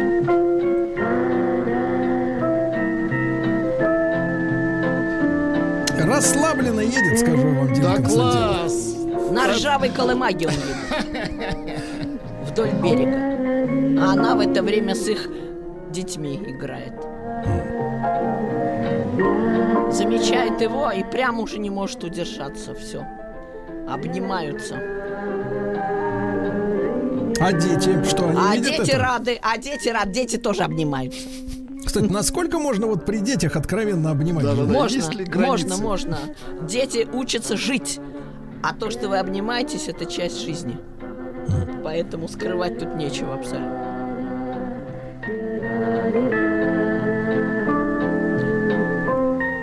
Вот этого мы все ждем. Правда? Вот чего-то такого, что пришло с неба. И ударило молнией прямо в сердце. В сердце-то не надо. Не, ну, ударил в хорошем смысле. солнечный удар, как сказал Бунин. Да. Вот так вот. Это же замечательно. Настоящая любовь. Вот она, наконец, пришла и, можно сказать, стала достоянием всего мира, потому что вот то, что нас тяготило раньше, какие-то материальные зависимости, какие-то там невозможности, например, А прожить. знаете, Дин Константин, я одному. понял, куда вы клоните. Так. Ну, Я таких людей видел на Вудстоке. и Да что? нет. И в, Хипари? Амстер- Хипари? и в Амстер- и в Амстердаме за Они ними там наблюдал, которые. Ну да, которые, вы. в принципе, вот от проблем они как бы далеко. Они просто от всего далеко, но от проблем в том числе, да, я видел. Такие расслабленные люди. Вот, И- э. а что не, а что плохого в этом? Это Так. люди искренне открытые, ну, которые хотят любить и быть любимыми. Они Дети совершенно цветов, да? не- они совершенно не думают о каких-то посторонних таких реалиях. А какая у нее квартира? А какая у него зарплата? А наконец-то мы Так, можем погоди, не думать Дин об этом. Что ж у нас, э, тоже у нас, э, то, то есть две альтерна... э, две, два варианта, что ли, есть всего лишь? Либо думать, какая квартира, либо наркоманы проклятущие, что ли? Нет. Либо, либо думать об этом в первую очередь. Тут важны приоритеты. Вот Так. Вадим всегда подсказывает правильно. Он говорит, тут важны приоритеты, что главное. Они изменились. Что да. главное, они изменились. Раньше было э, вот э, зарплата, э, как вот он сможет содержать семью, а вот настолько ли она хозяйственная, хорошо ли она варит кашу. А вот сейчас любовь, любовь Ну, снизошла Дин на нас всех. сравнили хату с кашей. Ну а что? Себестоимость разная. А вот вы это зря. Вот Вадим Львович не дает соврать. А зря. Нет, вы не правы, дорогой друг. Я вам скажу, что ценят женщины прежде всего. Самый сексуальный орган мужчины какой? Кошелек. О, Так вот и сказали. Что, что вы цените в мужчинах? Кожаный. И женщины в один голос. Его способность, давайте вздыхать глубоко, его способность как бы- содержать его семью. способность поднять лаве, как Да, да, да, да. Потянуть, Да, потянуть. тянуть, да, да, да, содержать семью. Но это устаревшие все взгляды. Так. А э, для, для женщин, э, вернее, в женщине, что вы цените превыше всего? Знаете, Так. что мужчины сказали? Ноги. Ну, борщ, боже мой, какие ноги, Да вы борщ. что, борщ? Борщ сказали все. Они все сказали хозяйственность. Так. Понимаете, какой ужас? То есть, опять же, такое же потребительское отношение. Было раньше. То есть, она, негодяйка, думала о его кошельке, а он, не меньший негодяй, э, думал о том, насколько она хорошая хозяйка и вкусны ли у нее котлеты.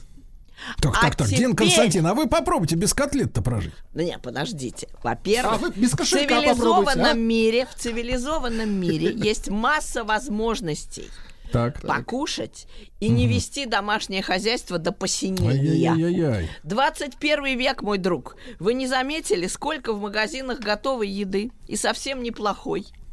Вы разве не заметили, сколько кафе Так, погоди, Дин и Константин, а вот недорогих? давайте, давайте, давайте, как говорил однажды Владимир Владимирович на Доставка. совещании, а давайте по существу. Да. Дин Константин, вы умеете варить борщ? Я плохо. Вот. Вот. Плохо. Но, Вот, тем не вот вы менее... и отстаиваете а вот позицию стыдно? А такие же. знаете, что я умею? Я вам скажу. Ну-ка. я Да. умею торт «Детская Прага» делать. А так, умойся, Сергей Валерьевич. А вот так вот, вот. И- Утерся и- хорошо. А вот говорит. торт «Детская Прага», лимонный пирог, потом еще Так. какие-то вот такие э, печи. Я вообще любитель этого дела. Вот так Да. Я люблю, знаете, руками поковыряться вот э, в пище там чего-то поделать. А котлеты у меня обалденные. Класс. Так. Ну, вот так. Ну. Может, и не а борщ. им надо борщ, а вот- понимаешь? Не, ну грибной суп тоже могу. Так, Из сушеных грибов. Все дамы что-то могут, но не только Да. дамы. Обратите внимание, что шефы, шеф-повара, в основном Мужчины, мужчины, конечно. конечно, конечно. Могу вам сказать, героев просто. Вот Лазерсон, потрясающий повар. Вот эм, есть кондитеры замечательные. Селезнев, например. Это просто ас. Емельянов. Это я называю таких поваров, которые просто вот на слуху. Мужчины. Мы, мы только Лазерсона знаем. Не, ну вот Емельянов тоже очень хороший повар. Сейчас еще Евлеева с молодой женой вспомним, да? Да вот, И между мне- прочим, и мне а между прочим, готовить? сейчас все построено на партнерстве. Так. На дружеском взаимопонимании, на том, чтобы и он иногда надел фартучек и, так сказать, к плите, и она И она иногда, иногда могла неплохо заработать двадцать, да? чем-нибудь. Да-да-да, Да, то есть да. там она, может, великий какой-нибудь Друзья, мои, я аналитик, теперь понял, я теперь понял, что надо говорить женщине. Ну-ка. Она вам скажет, ну, вообще, вы, ты- вы знаете, э, значит, э, Вадим Львович, я вот Так. не умею готовить борщ, но умею делать детскую прагу. А ты скажешь, да, у меня тоже есть кошелек, но там всего 3000 да, за Ну следующего и месяца». отлично. Нет? Так мы Да. договорились, мы договорились. Мы признали слабости друг друга, но не отказались от нашей любви. Представляете, в чем суть? И, вот, э, когда мы с вами возвращаемся к нашим так сказать, баранам, то мы вспоминаем, то мы вспоминаем, о чем мы говорили. Про мать мы уже сказали. А теперь два слова про дочь. Про дочь, что все-таки, несмотря на то, что и ты выбираешь, и ты его не грузишь, и увлечена им, и действительно принимаешь его со всеми недостатками, ты еще такая легкомысленная штучка, ты еще любишь сама себя, ого-го как. Вот вроде как будь лолитой, знаете, вот такой вот лозунг, такой непосредственной девчонкой, таким подростком. Это вот замечательный принцип, к которому примика- примыкает другой. Не перестарайся. Ни с борщом, ни с супом, ни вообще ни с чем. Не лежи пол языком.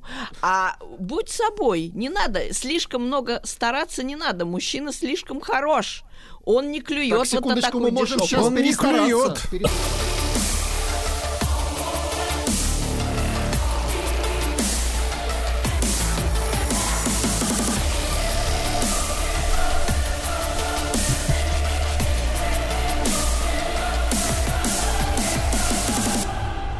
Обратная сторона музыки. Дорогие друзья, великолепная Дина Константиновна Кирнарская, музыковед, доктор разнообразных наук в нашем проекте «Без борща». Нет, придумали, кстати, название для нашего проекта. Хорошее, кстати, название, мне нравится. Название следующее. Скрепычи. Тоже хорошо. Ну, действительно, мы же зовем к самому дорогому для любого человека, к свободе и любви. К тому, чтобы ты жил с тем, кого любишь, а не потому, что у него толстый кошелек или у нее вкусный борщ. А не потому что ли, Дин ты Константинович, а хочешь не потому ли... с этим человеком, быть с ним Да. рядом. Дин а не потому ли в последнее время мы видим столько чудачеств э, в новостях, ну, фактически там каждые пару недель, я же все новости мониторю, да, мировые, Э, каждые пару недель буквально, слушатели не дают соврать, возникает информация о том, что в той или иной стране развитого, как говорится, капитализма появляются женщины, которая вышла замуж за себя, за, за смартфон, За за, кота, мультяшку, за да. манекена и так далее, так далее. То есть, э, то есть люди подменяются в этой безответной любви м, какими-то фетишами. Это не только у женщин есть какие-то фетиши, у мужчин они тоже есть. Э, Люди, э, это вот обратная сторона не музыки, а обратная сторона свободы. Человек иногда в какой-то период своей жизни не находит эту самую великую любовь, но он не соглашается на компромиссы. Если раньше человек соглашался на компромиссы под разными какими-то предлогами и по разным причинам, материальным, социальным, э, боясь общественного осуждения, как мы говорили, девушка выходила уже за кого угодно. Вот тогда бы она и вышла за кота, за смартфон, лишь бы отстали. Сказать, когда уже ты вы- выйдешь замуж? Да вот я, вот замужем, вот. То есть теперь эти все ложные совершенно установки ушли. Человек может, наконец, отдаться любви. Вот же счастье в чем, понимаете?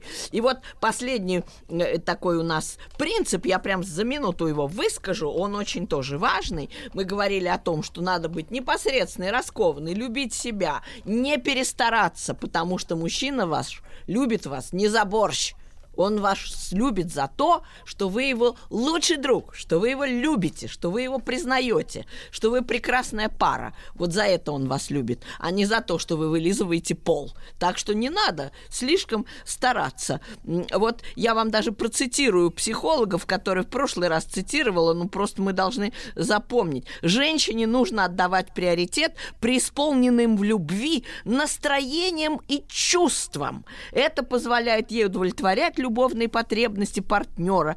И когда женщине удается выразить свою любовь через свое настроение и через зримые проявления чувств, у него возникает желание давать ей больше.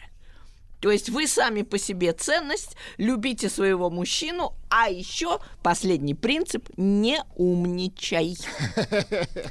То есть, а, видите ли, какая есть Но у ведь нас- женщины любят говорить, Да, что да, я да, очень у- умная. очень. а вот, любят но, это, э, это Как такая- отличить умничание от ума? Как отличить э, слишком много, когда. То есть, когда уже давит прямо вот это умничание просто уже у вас на голове. Между прочим, великий поэт Анна Ахматова, ей тоже не очень везло с мужчинами, и она говорила Надежде Мальдельштам, ну уже я молчу, а он все куда-то смотрит не туда.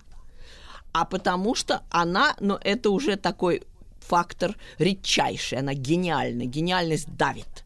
Это ты можешь даже молчать. То есть, когда ты это умна всё равно на уровне Анны Ахматовой, то это почувствует любой, даже если ты его борщом просто обкормишь, и, и, и все равно он будет ощущать, что ты умнее, что ты какая-то уж очень, очень уж выдающаяся особа. Но это редко бывает. А вообще, в принципе, как в наш любимый рассказ, легкое дыхание. Легкое дыхание это и есть не давить. Не давить своим умом, не давить своими знаниями. И вот у нас песенка замечательная есть. Ларисы Мондрус, э, певицы советской. Она такую дурочку из себя изображает, говорит, ой, какой-то дурачок приходит и все пялится на меня, а я не знаю, что это он смотрит, что это он задумал. Ну-ка, вот ну-ка. давайте песенку послушаем. Каждый вечер у ворот Жду, придет или не придет И не знаю никогда Может нет, а может да. Но приходит каждый раз Он в один и тот же час. Каждый раз садится рядом И с меня не сводит глаз. Все сильнее день ото дня Опасения у меня Что Может я, а может он И сама не знаю я Может просто мы друзья Ну а может и не просто Может то судьба моя Вот Да. эти дурочка какая, она не знает. Может, они просто друзья, а может и не просто. Вот такая наивная. Ну и прекрасная, и замечательная. Вот такая вот непосредственная девчонка. Это вот у нас второй наш любимый образ. Не умничай, не перестарайся и будь открытой и непосредственной. И тебя все будут обожать. Все будут вот просто у твоих ног. Вот так вот. Да, ты такой сидишь такой и думаешь, елки, борща бы сейчас. В ресторан за углом. Да. Там все есть. Вот так Прекрасный борщ. А Дина Константин, праздникам- вот На да как же так вот, Дина Константиновна, мы были такие вами очарованные, а теперь мы сидим, смотрим на пустую тарелку. Но влюбленные. Почему на пустую? Нет, э, тут, э, тут нужно тоже такое взаимообразное взаимодействие. Э, Вы порезали свеклу, она, значит, лук там что-нибудь пожарила, так вот туда чего-то, и томатную пасту положили, один пол ложечки, другой пол ложечки, глядишь, и сварили. Ну и так, даже было весело. Сергей Валерьевич, да? Болтали и смеялись, пока готовили оба. Шикарно. А иногда и она может и в праздник, и в, в выходной, и как-то еще. Все по договоренности, все по-человечески. Да. Да. Ну, Дин Константин, ну, у нас с вами тоже все по любви. А как же? А как же? Да, абсолютно, абсолютно. Дин Константин, ну, как всегда, вам признательны доктору психологических наук, доктору искусствоведения, музыковеду, И еще хорошему врачу. да, и Вадиму Львовичу отдельное спасибо. Еще больше подкастов «Маяка» насмотрим.